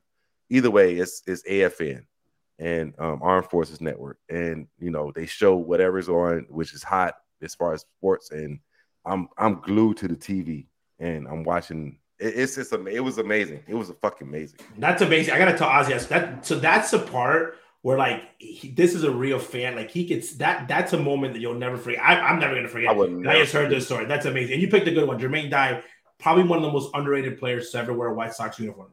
I mean, I, I mean, on my birthday this year, um, I, I had the honor to go to a game on my birthday, and my mother, um, shit, bless her heart, she had my Jermaine Dye jersey for for probably eleven years. I, I thought I lost it. I thought I lost it. Like legit, I thought I lost it, and um, she she was like, um, you know, I know you're gonna go to the game. Justin was with me, and um, he was like, she was like, um, I found this jersey, and I was like, holy shit, it's my Jermaine Dye jersey. So I, I tweeted it out, and Jermaine was like, you look good in that, and you know that was that was you know basically it was pretty. It was it, it made my birthday that it The man almost passed out. I did, I did, I did, and that was my guy. Yeah, Love it. All right. So after that story, we've got four winners here for the giveaways for signed photos of Ozzy. First one, and I'm going to roll through these comments because there's a lot of comments here. Shout out Um, to the, everyone that's stuck around with us for the whole show or most of the show and commented. We appreciate it. we're almost at three hours. Um, And we can go for like three more easy. Easily. All right, our first one was lucky number winner here. Number one will be Z Witter. Z on seven seven. His comment here was Ozzy, favorite player growing up. Now favorite interview. Good stuff, guys. Z Witter is our one winner, and now we're gonna go with another one here. Let me find this next one here. Uh, scroll down here. Sweet winner. I, I said earlier that uh, Magglio Ordóñez. I completely forgot about Jermaine. Like, who's their last right fielder? I was like, sweet winner. yeah, it was Jermaine Dye. I heard when you said that, I was like, Jermaine Dye. Our second winner is our man here, Vision. He's he went with the big hurt. Oh, Dre's a winner. and, Dre's a uh, winner. Moment would be when Ozzy cursed out Joe West. Um, yeah, that we've had a lot of Which time? It, it, it was that one. Was it the yes. Buehrle? Was it the No, it was this kickoff? one. oh, this Fuck one? Yeah. Yeah. Fuck out of here. Fuck.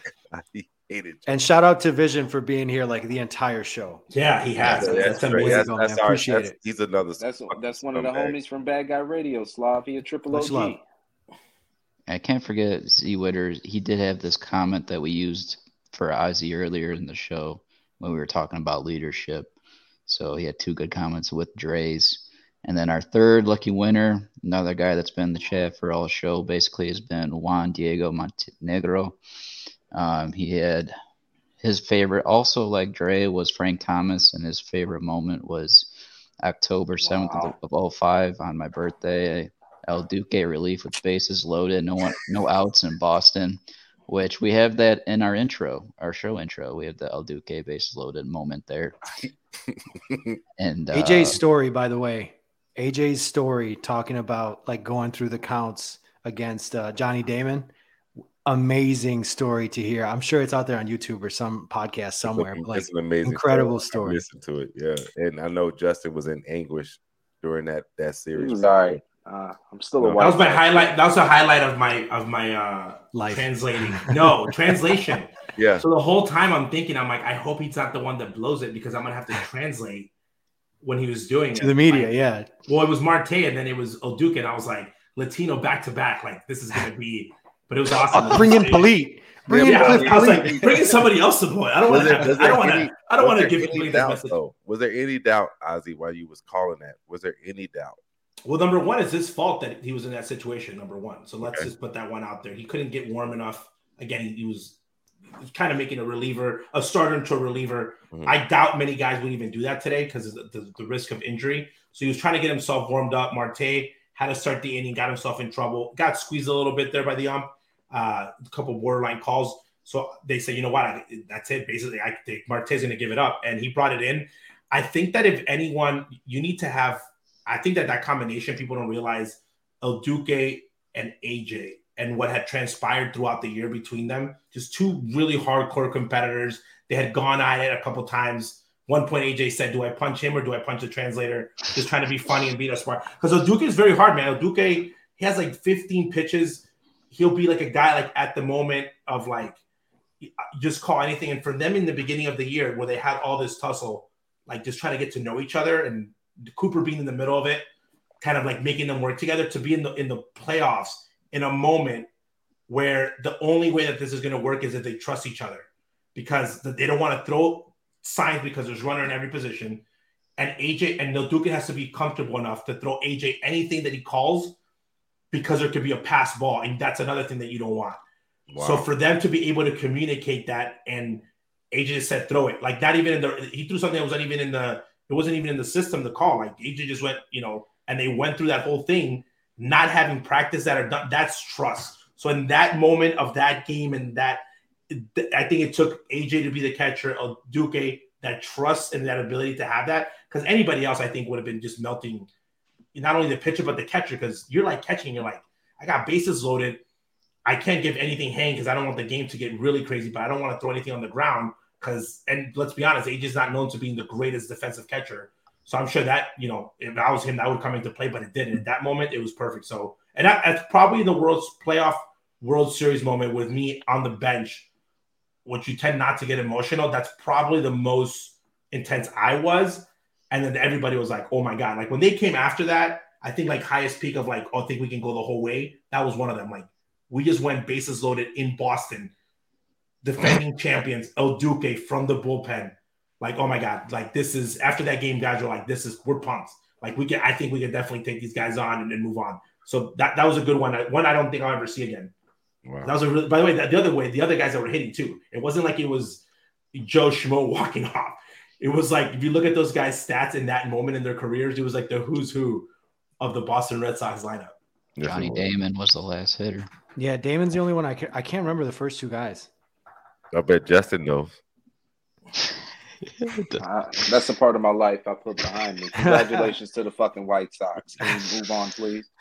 Guys, All we got one more winner, Uh, right? Yeah, the last winner is the hero himself, our hero of the game um, that the White Sox have presented, and it is Ray the Barber with that amazing story in Iraq. Um, really, truly, Yes, he can win. story. Yes, he can win. uh, and I respect it. I respect this, the service of Ray and everybody that serves our country, whether it's overseas or here at home. Uh, thank you, Ray. Thank you for coming it, on with man. us. It was uh it was it was it was some rough years for the 20 20 20 plus years I was in. So, you know. Wow, bless your heart, man. Talk about Good on you were talking about career like, oh, baseball's hard. That's hard. Yeah, yeah, I mean, yeah. I mean, I did three three tours in Iraq, uh one Bosnia tour, one Kosovo tour. oh man. oh man, don't Yeah. get me started. Yeah, I Oh, was yeah, Ray, we I'm, got- that's I'm up on Serbian, man. yeah, yeah, well, I was Kosovo all up, breaks my heart, man. I was all up in all those. I was up in all those, you know, like I was just uh yeah, it was rough. It was Man, the. White Sox need to win for this guy. Forget Yeah, Rick I Hahn and mean, everybody else. This guy, like, if anyone needs to win now. By the way, when the Cle- when Cleveland loses to the White Sox, the only the, the only happiness that I'll have in my heart, Justin, is because he, this gentleman will get a W. It's not going to be because of you. Yeah, the It's Sox- gonna have you ever been this guy. honored at a Sox game? Yes, I did. I did. Okay, I good. did. Uh, I did. Um, last year. Um, um, I, I had the honor to, to to do the whole thing with with friends and family. So they did the uh the hero of the game. Gonzo had the video. Good for Um, you. and and it was it was it was pretty cool. Like I've never had that experience, and it was like it's like the cameras in your face, and then you're on the big screen, and then people are like clapping, clapping, clapping. I'm just like, all right, hey, how you guys doing? I was just like, Isn't it yeah, awkward to be on camera just smiling? It is, like- but at the same time, I just felt like I felt home because the people are are really loving you. I'm just like, hey, and I'm, I'm looking at the people that are close to me. I'm, I'm I'm I'm doing high fives, so on and so forth. Like I've never had that experience till last year, and I went to like what like four or five games last year. So you Were know, they winning? Were they winning when they happened? Because the worst thing's got to be like, dude, you're that like, man. game that was probably one of the best games. Oh, that's even better. because they were down by three. With in the was it the eighth inning, Justin?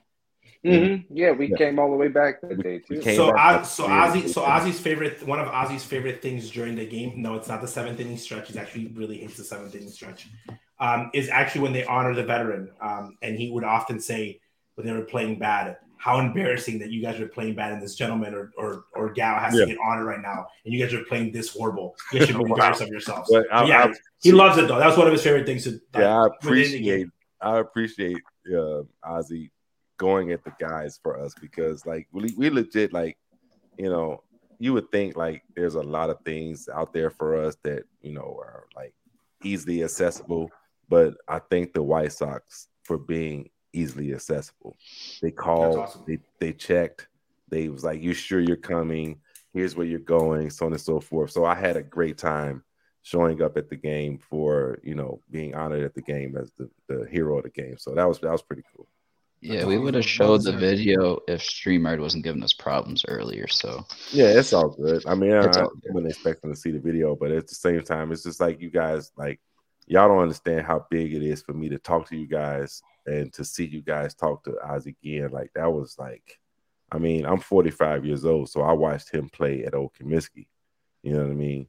Um, I, I watched him and and and and and Robin and Frank man the, the infield. So it's like, you know, that was like to see you guys talk to him, and and I know Ozzie, I know that's your dad, um, but it doesn't matter. Like that was just like to see him just talking, you know, candidly about baseball. It was just like amazing. So thank you And guys. the dude you me. saw, the dude you saw on the podcast with us is the same dude that's out there in the real world every single day. Yeah. That is exact. That's who Ozzie is. Yeah, I know He's that. just an I mean, awesome I- dude. like he's a he's a he's he keeps it a buck so much. Like I, I wish I could just see him and, and just do this one time. hug him Uh, we'll, we'll make it happen. We're gonna have Yeah. uh, we're, we're gonna we're, the blackout's probably gonna have a live. And again, Yeah. this is part of what we wanted to do because again, we wanted to connect to real fans, bring out the you know we talk about all the time, make it like again everyone here on the show. There's a connection, there's a friendship, and again, it's bridging that gap of like fans like you can voice this. This segment was created to voice someone like yourself. Tell your story. Tell us like why you're pat. Like I really feel. Like now, I really feel like our offseason sucked. Like this man, like I literally feel like I need to cut this part and send it to Jerry. Say, hey, I'm sorry. I know we usually don't talk about baseball. We talk about everything but the team. But just this once, you need to hear this. Like you need Look to at you stressing it. this guy out. No, I'm just saying. Like, you need to feel this pain. Like this. Any any anybody that's like 15 years old. and we're gonna have young listeners. I don't feel bad for you at all. I, I Yeah. don't. I, It's- I it's don't like this is this is the 45-year-olds. group. This is because you saw the pain. You saw everyone thinks everything at Comiskey Park was beautiful. It was a great atmosphere. There's not a lot of winning happening back then. So I feel your pain, man. I really Yeah, do. It was not a lot of winning, but my mother, my mother made it happen to where we can go to games just so she could appease me because I loved baseball. Yeah. I loved baseball. I loved Frank Thomas. You know what I mean? I loved fucking awesome. Guillen. I loved Harold Baines. I loved fucking, you know, Robert Ventura. Like I love that fucking team.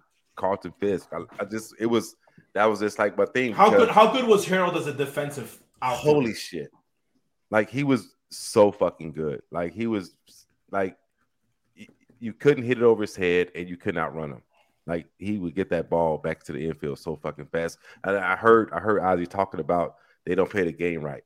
Well, when him and and and Harold played together, they played the game right. You know what I mean? Like you would see Harold get the ball and Ozzie was there for the cutoff, and then they would freaking, you know, it, it was it was amazing. So baseball was in its purity at Comiskey Park was fucking. It was just it was just a wonderful time to watch actual baseball and to be sitting behind a guy with his fucking.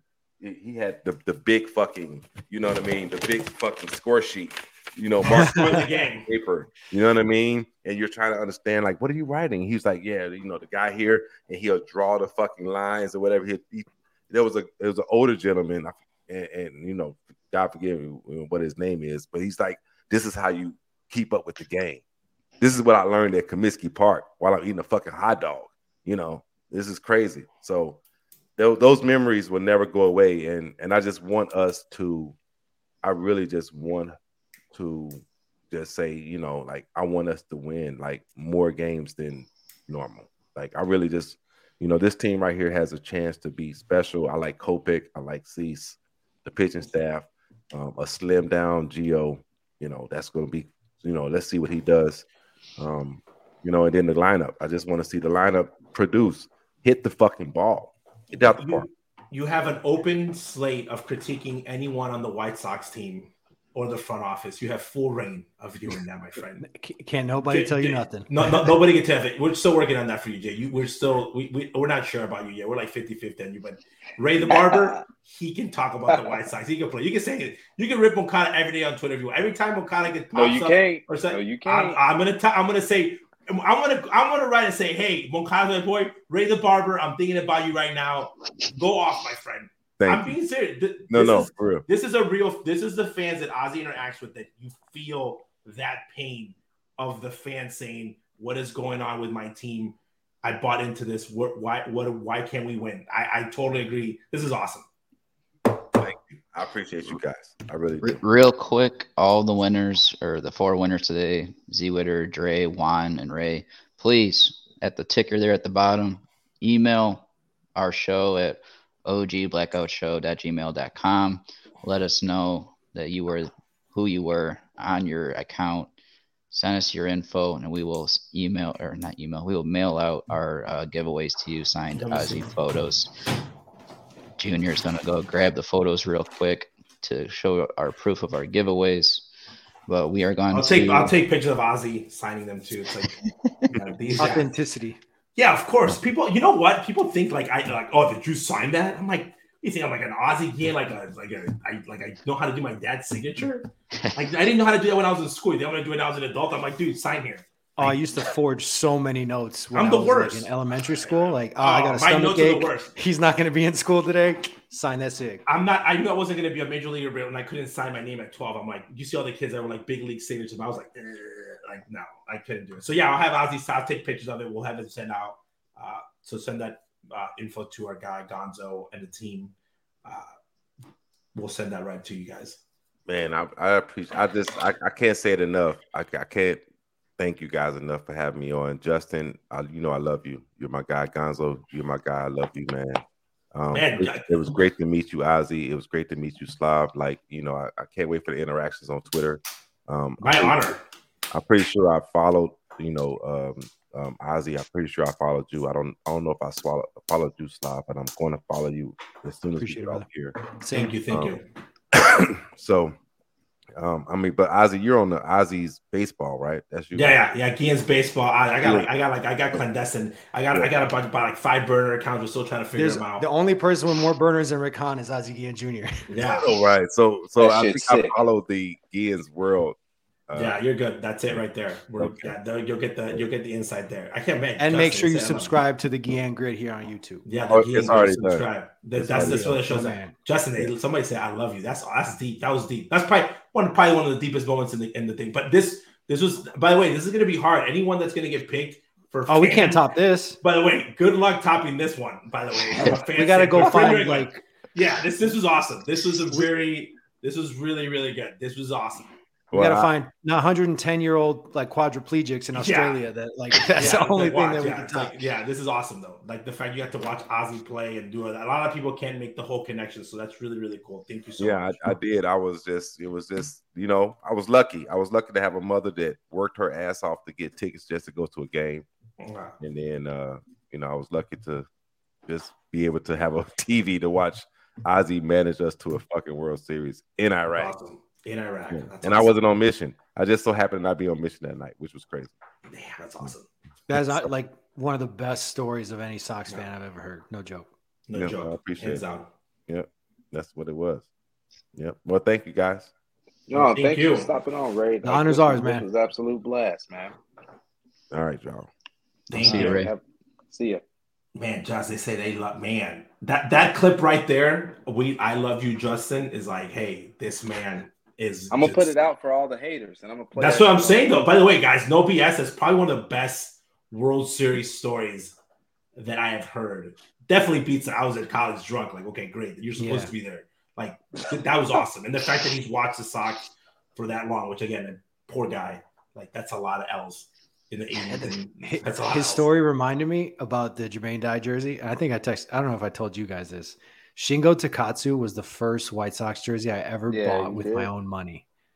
Like Really? what? What an idiot! And I was in high school. An authentic, They- I don't think like just like the two real hundred deal.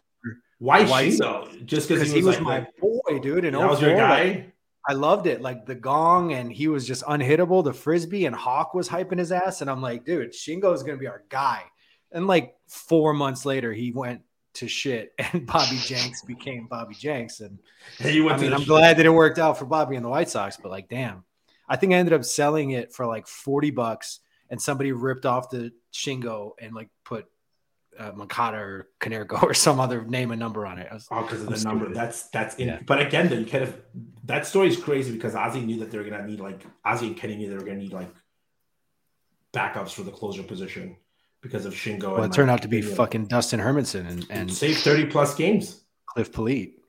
30 plus games Dustin Hermanson safe. So when people talk about like what uh, Grifol's going to do and uh, closer by committee, uh, I don't think it's that bad of an idea because you don't really have to buy into someone. Because if he goes and says, This is my closer, and then you don't play him one game, it's like, Oh, you don't believe in this guy anymore. So if you keep it like open, so you could, you could, you could, you could win with a couple closers. Doesn't really have someone doesn't really have the title, which I love it because I think titles are only the closer title should only belong to a guy that's earned it like a Liam Hendriks, that's like that's my closer. But if you're not, if you don't have that name, then I don't think that it should be whoever your best matchup is. So that's one of the mo- one of the positives that I think Sox fans think that I, I wouldn't agree with. I actually think it's better that way. You didn't just give a title to somebody because you give the title to the wrong guy. That guy pitches bad, blows a couple games, and you untitle him. That guy loses credibility. So just keep it open. Who cares? Liam's gonna be back, so he's gonna be I love-. I love what Grifol had to say about like attacking pockets in the lineup. It means like he's not going to just be like, okay, time to get a righty in there because of this guy, this guy. Like No. I think they're really going to analyze who and when to pitch guys, and I certainly hope that they have backup plans ready. That was one of the things I hated about Tony. Is like, okay, it's time to put Jose Ruiz in the game. And Jose and Ruiz that's after sucks three bat- sucks after three batters. There was no backup. There was nobody else that was ready to go. So Jose Ramirez won't get pitched. What? the Jose, Jose Ramirez won't get pitched with first base open. Oh gosh. By the way, Yo, no one see that- mentions that. No one mentions about- that. By the way, no one mentions that ever. Of all the mistakes, and they all mentioned the error stuff. I'm like, probably the biggest mistake last year was that I'm like, why are they pitching to these guys? It's like first base open and and over over. It's like the best hitter. It's like, oh. Buxton, Correa, first base open. Oh. Ah, we're gonna pitch them. So I, I agree. The pocket situation means that they're going they're going to go by feel by matchups. They're Yeah. going to go and say because sometimes you lose the game. You know, you might be the sixth inning. It might be the most important inning that you have because of the way that the game might go. So that's where I think that his acumen as a manager, his baseball knowledge will definitely pay off. Where I trust him more than anybody else deciding that for him, like him making that decision in that moment, I trust him more than anybody else making it. Meaning in the White Sox organization. Kelly, Graveman, Raylo, uh, even Crochet when he comes back. I think all four of those guys Well, have. and people and people are forgetting about Aaron Bummer too. What if Aaron Bummer returned to form? That's a fucking Yeah. weapon.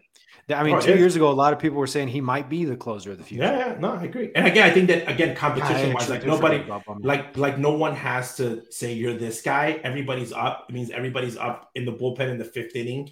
Like I think that as much as there's people that like comfort, if you make the if you make the mentality of the bullpen, you have to be ready in the fifth inning. I don't know who I'm going to go to. I can go to anybody at any given time.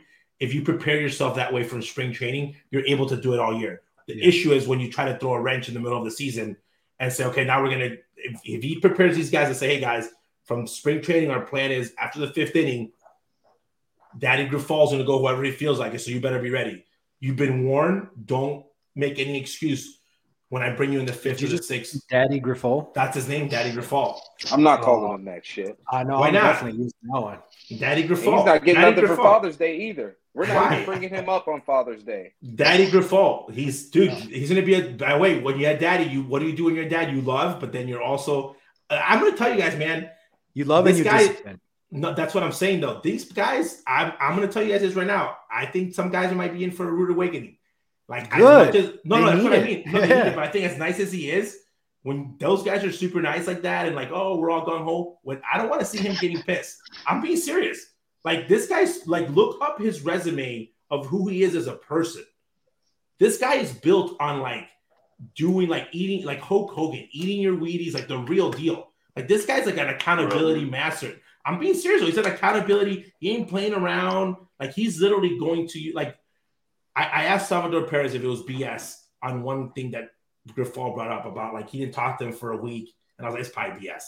You know, that story that was going around that he and I we asked Salvador. He said, "Oh, dude, that guy was like he didn't talk to me." It's like a Joey Cora. Like it's funny because you're like, what coach would not talk to a player? But then if you're in baseball, you're like this guy's a real deal. Like, no, dude, I'm not gonna work with you.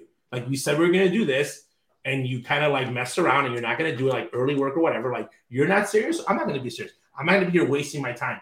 Coaches that are able to pull that off show you that their accountability level, that they're there to work and win. They're not there to be like your little babysitter or whatnot. That's a huge thing to do, especially when someone's your friend, like he's friends with Salvador. That was a huge tell. And I could see it might not come out in public, but I could see him challenging players and saying, hey, bring him into the office and saying what's going on and, and throwing them under the bus. I think that, that this team might need that. And I don't think this guy's scared to to do that at all. And he's, you know, he's not, I don't think he's a pushover. That's for sure. Well, we just went three hours and 15 minutes, and I'm pretty sure we mentioned every single player on the White Sox roster in some capacity. I think like Lance Lynn was like the one guy we didn't talk about that much. But I've loved I've loved everything he's had to say so far in spring training. Like he's the he like the leader of the pitching staff, Gonzo. I think you mentioned earlier. Like I wish we had 26 Lance Lynn's. No joke. I love That's that he threw the fans under the bus, by the way. I love that Lance Lynn did not take the bait when he was talking about Cleveland and he said well, Cleveland didn't find out about we told them that. The fans chanted it and they're okay to do that because they're the losers. I love that because that's telling everybody in that clubhouse we might be more talented, but they beat us. So that that's a chip on his shoulder. So kudos to him because he could have been like he could have made a very comment about unsportsmanlike or you know they should know better. Maybe maybe if he is mad about it, he didn't let them know it, and they're gonna figure it out on the field. That I like that chip on his shoulder. Which again, I think he just sent a message to his clubhouse. Very very subtle message, and to the fan base as well. By the way, of like we know we hear you, we know what you guys have been saying. So I like it. Good for him. Good yeah, for good him. for him. I don't think Lance Lynn is a guy that I don't think a BS is one of Lance Lynn's like in his vocabulary of of like something. He, I don't think he messes around with that. He just he's a very straight No. shooter. You like it or you you like it, you like it or you don't like. It. I don't think he really cares about that. Yeah, like I, I've hung. I'm not gonna say I hung around people like Lance Lynn because I don't know what the guy's like, but just from what I see on TV, like he got a sense of humor, but he's all about business. No, it's if it's if it's fuck me in public, it's fuck you in public too. Like I'm not gonna I'm not gonna jump through hoops just to have a good PR day. No, I'm gonna be honest with you. Yeah, he's a good pro, like a And the good. That's what guy- you call a good pro. The guy's accountable too. When he's having when he has a bad start, he just says it straight out I love that by post the way. game. I love Yeah. that by him. I love I, I love about it. Again, he's a veteran. Like he's been. Around. He's a ribeye and mashed potatoes guy. Yeah, but he's, He's, a, not yeah. a fillet and, and asparagus guy. Well, I'm just saying. Look, I, I think people love him because he also looks like a lot of people in the South Side. Looks like Slav's like younger, skinnier stuff. It's like it's like I Lance just Lynn when need some- 20. Uh, the Grays are coming. No, no, Work but- is but stressing I- me out. I'm there. I I'm love close. it when you get asked, and again, when you're obsessed with pitching, they're like, "How did you feel?" And a pitcher's like, "Well, my slider wasn't feeling too well." Uh, Giolito, I'll say it, Giolito, giving you like a thou- we, we saw the game, Giolito. We know that it wasn't working. Lance Lynn cuts right through that. Like, I, I we didn't do good. I sucked, you know. And then you're like, okay, cool. Like, at least you know that he is there and, and he's holding himself accountable, and he's not trying to give you a perfect answer. And again, when you have more guys like that, that he doesn't care about being clean and polished and that attitude of going and getting, because you're not gonna you're gonna fail. Okay, so he's a guy that's like when he's doing great, it's great. When he's doing bad, it's like okay, we're gonna keep going. I think that that helps a lot uh, on a team just as much as like you know being a clubhouse leader and a, you know holding everybody and saying oh we, we like each other because you need to get pushed man you it's a long season it's 162 games you're gonna lose 40 you're gonna win 60 how are you gonna grind out through the rest of them Okay, Hawk. no i'm Okay, being Hawk. serious yeah it's true and, and i'm sure that he's i could i would love to see lance lynn in a meeting when these guys are struggling and they're all like gun-ho on analytics like there's a circle of like Giolito and Cease, and then there's Gonzo like watching them like and they're seeing rotation and like cut and like vertical. And Lance Lynn's like, "What are you guys doing?" Like I, I, because I can see him being that guy of like, get out of your own head. Because Yeah. pitchers can get weird, man. My slots here, my slots here. You know, oh, I'm not pitching because my rotation's off. It's like, dude, just get the outs. Like, you, you, you don't have it today. Remember that it was early in the season in 21 where he was like pitching a gem against the Indians and he gave up the game winner to, to Jose Ramirez. Yeah. Like, I mean, it was like eighth inning, like literally like lights out. And he made one terrible pitch. And after the game, everyone's like, oh, you know, they're expecting some, you know, well thought out answer. Oh, you know, I wanted to get out ahead of him and throw the two seam and this and that, blah, blah. Like what happened? Uh, you know, take us through that at bat to, to Ramirez with the game winner. They threw a shitty pitch and he hit it over the fence. Like that's it. He knows what he did. He, he doesn't have to explain it. He doesn't have to go back and watch the video and okay, well, what were my RPMs on that one? And did I have what the right was the extension? spin rate? Yeah, like did I have the right extension? No, no, I threw a shitty two seamer in a bad location to a top five hitter in baseball, and he made me pay. I Or freaking love Lance Lynn. Or should I have been? I didn't feel like I should have been in there. I feel like I was extended. Wow, Or that's another pulling me Giolito. You, uh, you know what though? I'm not. Again, I'm not a. When you are a He's the anti Keuchel. Keuchel would be like, "Oh yeah, you know, they pulled me after four. I felt like I, Well, you know, I've well, earned that's what a I'm couple saying, more though, like, innings. Your you're ERA at is eight point three. You haven't earned shit. you never feel like there's no pitcher out there. I don't think that maybe a couple in my hand that I could be like that are happy when they're taken out. Like, oh great, take me out. Like I never want to be here. As a baseball, like you trust your manager to take you and like give you a chance to succeed and not leave you out to dry. Sometimes they're taking you out because you're your own worst enemy. You don't know when to leave the game. Yep. Or they might you think they might they might have left you because they think that you're old enough and mature enough to like get them out of there because they think you're the best guy for that spot. When you start having guys question what happened in a managerial situation, that you cannot let happen. Like Ozzie would be like very clear, like you want to get, you want me to rip you, say something coming off the mouth. Like if I messed up, I messed up, but I'm making this move. It's not on you. Like of course I think you could probably get extended or go lower. That's where Lance Lynn kind of changes the attitude on that because you have a lot of young pitchers and I love Giolito when he, uh, not Giolito, uh, Cease. His maturity level at that point has been great. Great body language when he's struggling. He doesn't feel Giolito on that end is a little bit different than other guys. I don't think Kopech even cares very pa- but I think that is a pitcher's development. I, that's a because it's a mental game, and I think that when you're struggling, it could really get you could really take a page out of Lance Lynn's book because you know he, he he's definitely a, he battles. You know he's, he's definitely a guy that battles and and shows it with himself. And I don't think if they lose, it's going to be because Lance Lynn didn't try hard. you know who reminds me of Lance Lynn? We had him on the Red Sox. John Lackey. Yes. They they had the same attitude. Like you're not taking me out this fucking game. Wait, I'm so you're a White Sox you. fan? So wait, so so I can't. So my team. What happened? Because you said us, and like you're like. Yeah, you've said Sox. we like a f- We. like 400 times. I have a show. question. I understand. I, I'm okay. I like. I am a Red Sox fan, and I live in the South Side of Chicago. I'm not rooting for the Cubs, so I'll just be a diehard White Sox fan. Oh, Wait, so you're a. Red Sox fan first? No, I'm just saying. that I'm uh, answering why I say we in regards to the Red Sox. He likes Boston. Yeah, like You Boston. you just wanted to get on the championship wagon. You just basically said Red Sox No, first. I like Right, them when you're they, were, probably- when they were trash. You're probably an anti-Yankee, so you're like, I'm gonna root for the. I am Sox. anti-Yankee. I'm anti a lot of Yankee, to be honest with you. Why? Because they just have a lot of trophies. Yeah, You just hate winners. Because Yeah. we wish we won as much as they did. You I wish wish you- Derek Jeter played in Chicago. yeah, it's like oh, Oh, don't get me started on that one. Um, no, but for, for real. So like, okay, cool. Like I, I again, Lackey's a guy that was known for just being a straight shooter. Jon Lester's the same thing. Those guys, I love Rendon, the connection that he had with Cease. Those are guys that have struggled. They know how it happens, and and those are good clubhouse guys. Just because you're an old dude does not make you a good clubhouse guy. There's nothing worse than an old clubhouse lawyer, an old player that thinks he knows best, but he's actually a toxic. That is the opposite of what you want. And the guys that we've mentioned, I think that, and again, Lance Lynn's still competing, guys. Look at his numbers last year He's still at a level Hey, where that last contract. He had a starts, two five, two That's what I'm Yeah. saying though. But his contract, his, his the value of his contract, and again, we we often rip Rick Hahn for signing this. This contract actually has paid paid his way. Like I think the contract was pretty good for what other guys have been getting. I really think that Lance Lynn has delivered on what he was paid for. Uh, as far as like internal contracts and extensions, I think Rick Hahn, I mean, that's like that's his bread and butter. Like that's where he's elevated himself to where he is with the White Sox. Like they don't get as much for Jose Quintana if it wasn't for Rick Hahn signing that contract. Like Yeah. like you mentioned TA, or I think someone in the comments mentioned TA, like getting seeing all the money in the, the shortstops bisexual.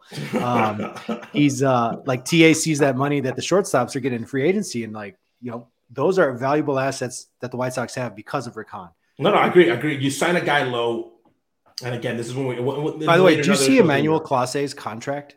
Yeah, it's it's. It, It's I don't even. know. disgusting. I, I, That's- don't- I, I, I don't even know. than I don't Ozzy even know how. I don't know how the players' union let that happen.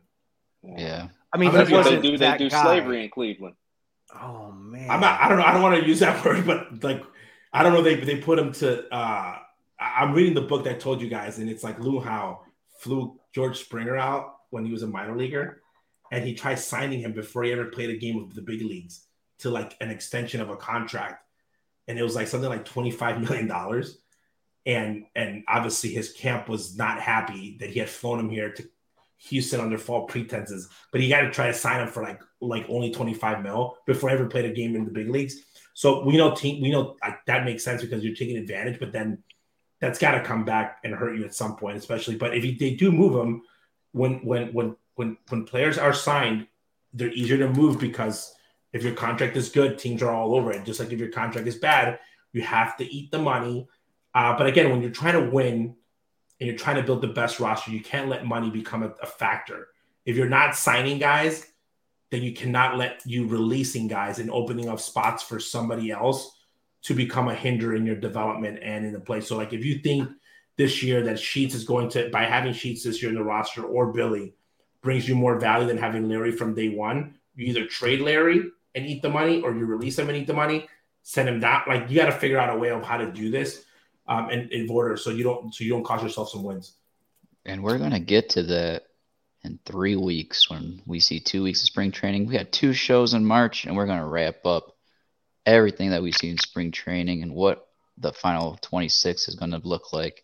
And we're gonna give our arguments for that. Billy Hamilton, the Greyhound. I'll tell you this much: if Ozzie Guillen was the manager, Oh hell, Billy yeah. Hamilton would definitely be on that top of that list because he'd be like, I need a fast guy. I need a guy for pinch. Again, when you're up, here's a part, and I'm this. I'm gonna wrap it on my end. When you are um, with the White Sox, the only reason that we always try to look at these position players to do so much is because there's been so many injuries. Like think about if you thought that Pablo Ozuna would play that much or Timo Perez. Like your backup players, like Ramon Castro, they should be playing like once a week, once every couple weeks, get the guys some rest. They shouldn't be getting 350 at bats. So there's rules where the only reason Billy should be getting 500 at bats is if someone's injured. Might be the same for for someone like Sheets or Romy. Like there, there needs to be a separation of like, am I a role player or am I an everyday player? And if like that role player has to play because Moncada has back spasms or TA has this, and they're not really hurt this year, one of the key things for the White Sox is is he hurt or is he injured? Like, are you hurt, Slav, or are you injured? If you're hurt, you might still have to play through some pain. If you're injured, go on the DL and we'll bring somebody else up. I think that that like I think last year with Pantera, like, is he hurt? Is he not hurt? They play him, then you see him like have like one good at bat and they sit him, and like you didn't know where they were at health wise. I hope that they figure that out this year with that Grifol gets a grip a, a grip on that of like, okay, is this guy injured? How much can I push him? Because I think that's something that last year that definitely hurt them because at times we're like, what what what's the deal? Like, why can this guy play or why not? So um, that's all I got from there. Uh, before before we wrap up, I just want to let our viewers know that I went. I came in today thinking that Jose Abreu was better than Andrew Vaughn. I'm leaving today with the fact that these people compared Andrew Vaughn to Michael Young and John Olerud. So thank you, Slav. Thank you, Potential. OJ. I will not get any fucking sleep tonight. By the way, potential. It's just potential, Poppy. It's just I just I just ask if he had that career, would everybody be Happy? By the way, there's a I would be report. By the, by the way, and I there's think there's a lot of White Sox fans that'd be pissed off if he only Be- yeah, because because he Michael because of the home runs. That's why they would be crazy. If there's a, there's a scouting report out there, okay, from a from a scout that saw Slav at his size. I'm sure he's probably a really big kid in Don't- high school. no, this hurts my heart because I know where you're getting at, and this is a no, no, no. I'm talking about like not talking about junior or senior year. I'm talking about like how how tall were you in freshman year? Six five, six four, six four and a half with cleats. Okay, 6'5". so uh, that's what I mean. So this guy's out there like in a freshman game and sees some six five dude with a glove in his hand. He was like Randy Johnson, right handed. Like that's as a scout, you're like this kid is this big at freshman.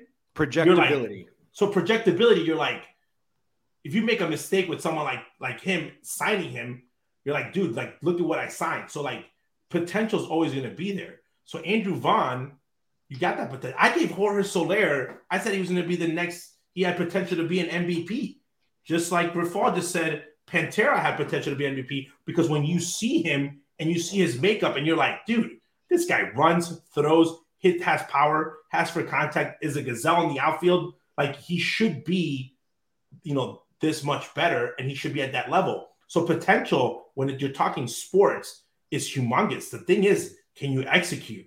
And like when you start going up in levels, that's the difference between college, minor league, single A, double A, triple A, big leagues. Then big leagues play every day. You know, be a role player. The levels that go up, it just starts getting harder and harder and harder. And then at one point, your potential becomes, oh, that guy was a wash, or wow, that guy lived up to his potential. Because baseball wise, you know, not a lot of guys live up to their potential. They have great careers. Gordon Beckham, for example, I think he had a great career, better than many.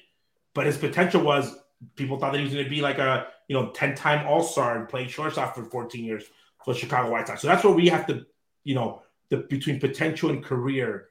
Where, where is he leading? So yeah, if Andrew Vaughn has a oh my god, if Andrew Vaughn has a Michael Young type of career, Slam with dunk. his with his years of playing, and he does it all with the White Sox, he might surpass. There, he would surpass Abreu in like success of. I'm being serious. I'm saying like in the years played, Andrew Vaughn. If he if let's say Andrew Vaughn plays here in the White Sox for the next 15 years at Michael Young production, that puts him in the top 10 of everything in White Sox history. I mean, yeah, that's well, that's sad that that is the case, but it's. But I'm just being honest though. So like It's that like means the it's not a bad quarterback situation. Well, I'm not saying. Well, I'm not saying it's a bad career though. Like if okay, let's say this. Let's say they sign Tim Anderson, okay, for an extension, and T- TA plays 14 years at White Sox at shortstop at the production that he's had on average every year. Is that a failure? Absolutely not. Absolutely not. That's an everyday big league player who got drafted by the it's not a failure, no matter what Correct. happens. He's a, he's a. Here's the thing. He was drafted by the White Sox, okay, and they drafted an everyday big league player for multiple big league years. That is a success. He won a batting title.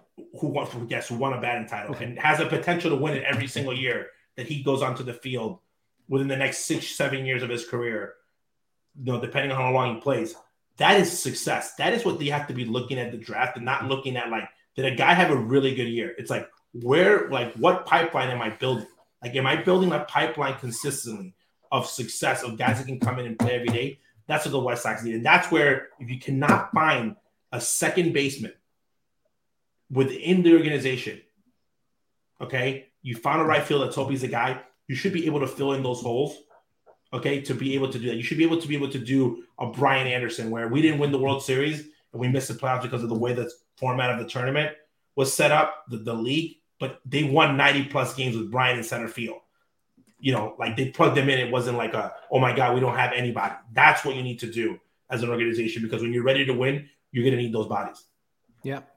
Look, there's no shortage of storylines or drama with this freaking franchise, so we'll have plenty of talk about. And it. Ochivo has not. And Ochivo has Oh not even shown God. up. Yeah, that's that's the, we waited three hours and thirty three minutes to mention. No, Ochivo. I was hoping that the Oh. White Sox weren't listening to that point. That's what triggers them. Uh, yeah, hopefully the Sox have signed off at this point. Uh, shout out to everybody that stayed with us for uh, the whole show. Uh, everybody in the comments, make sure if you were one of the winners of our giveaway, email us at ogblackoutshow at gmail.com.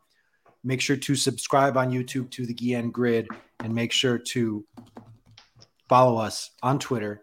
My brain is fried after this three and a half hour marathon. Uh, at Blackout Show Chi C H I. Uh, thanks to Ray. Thanks to Ozzie for joining us on the show.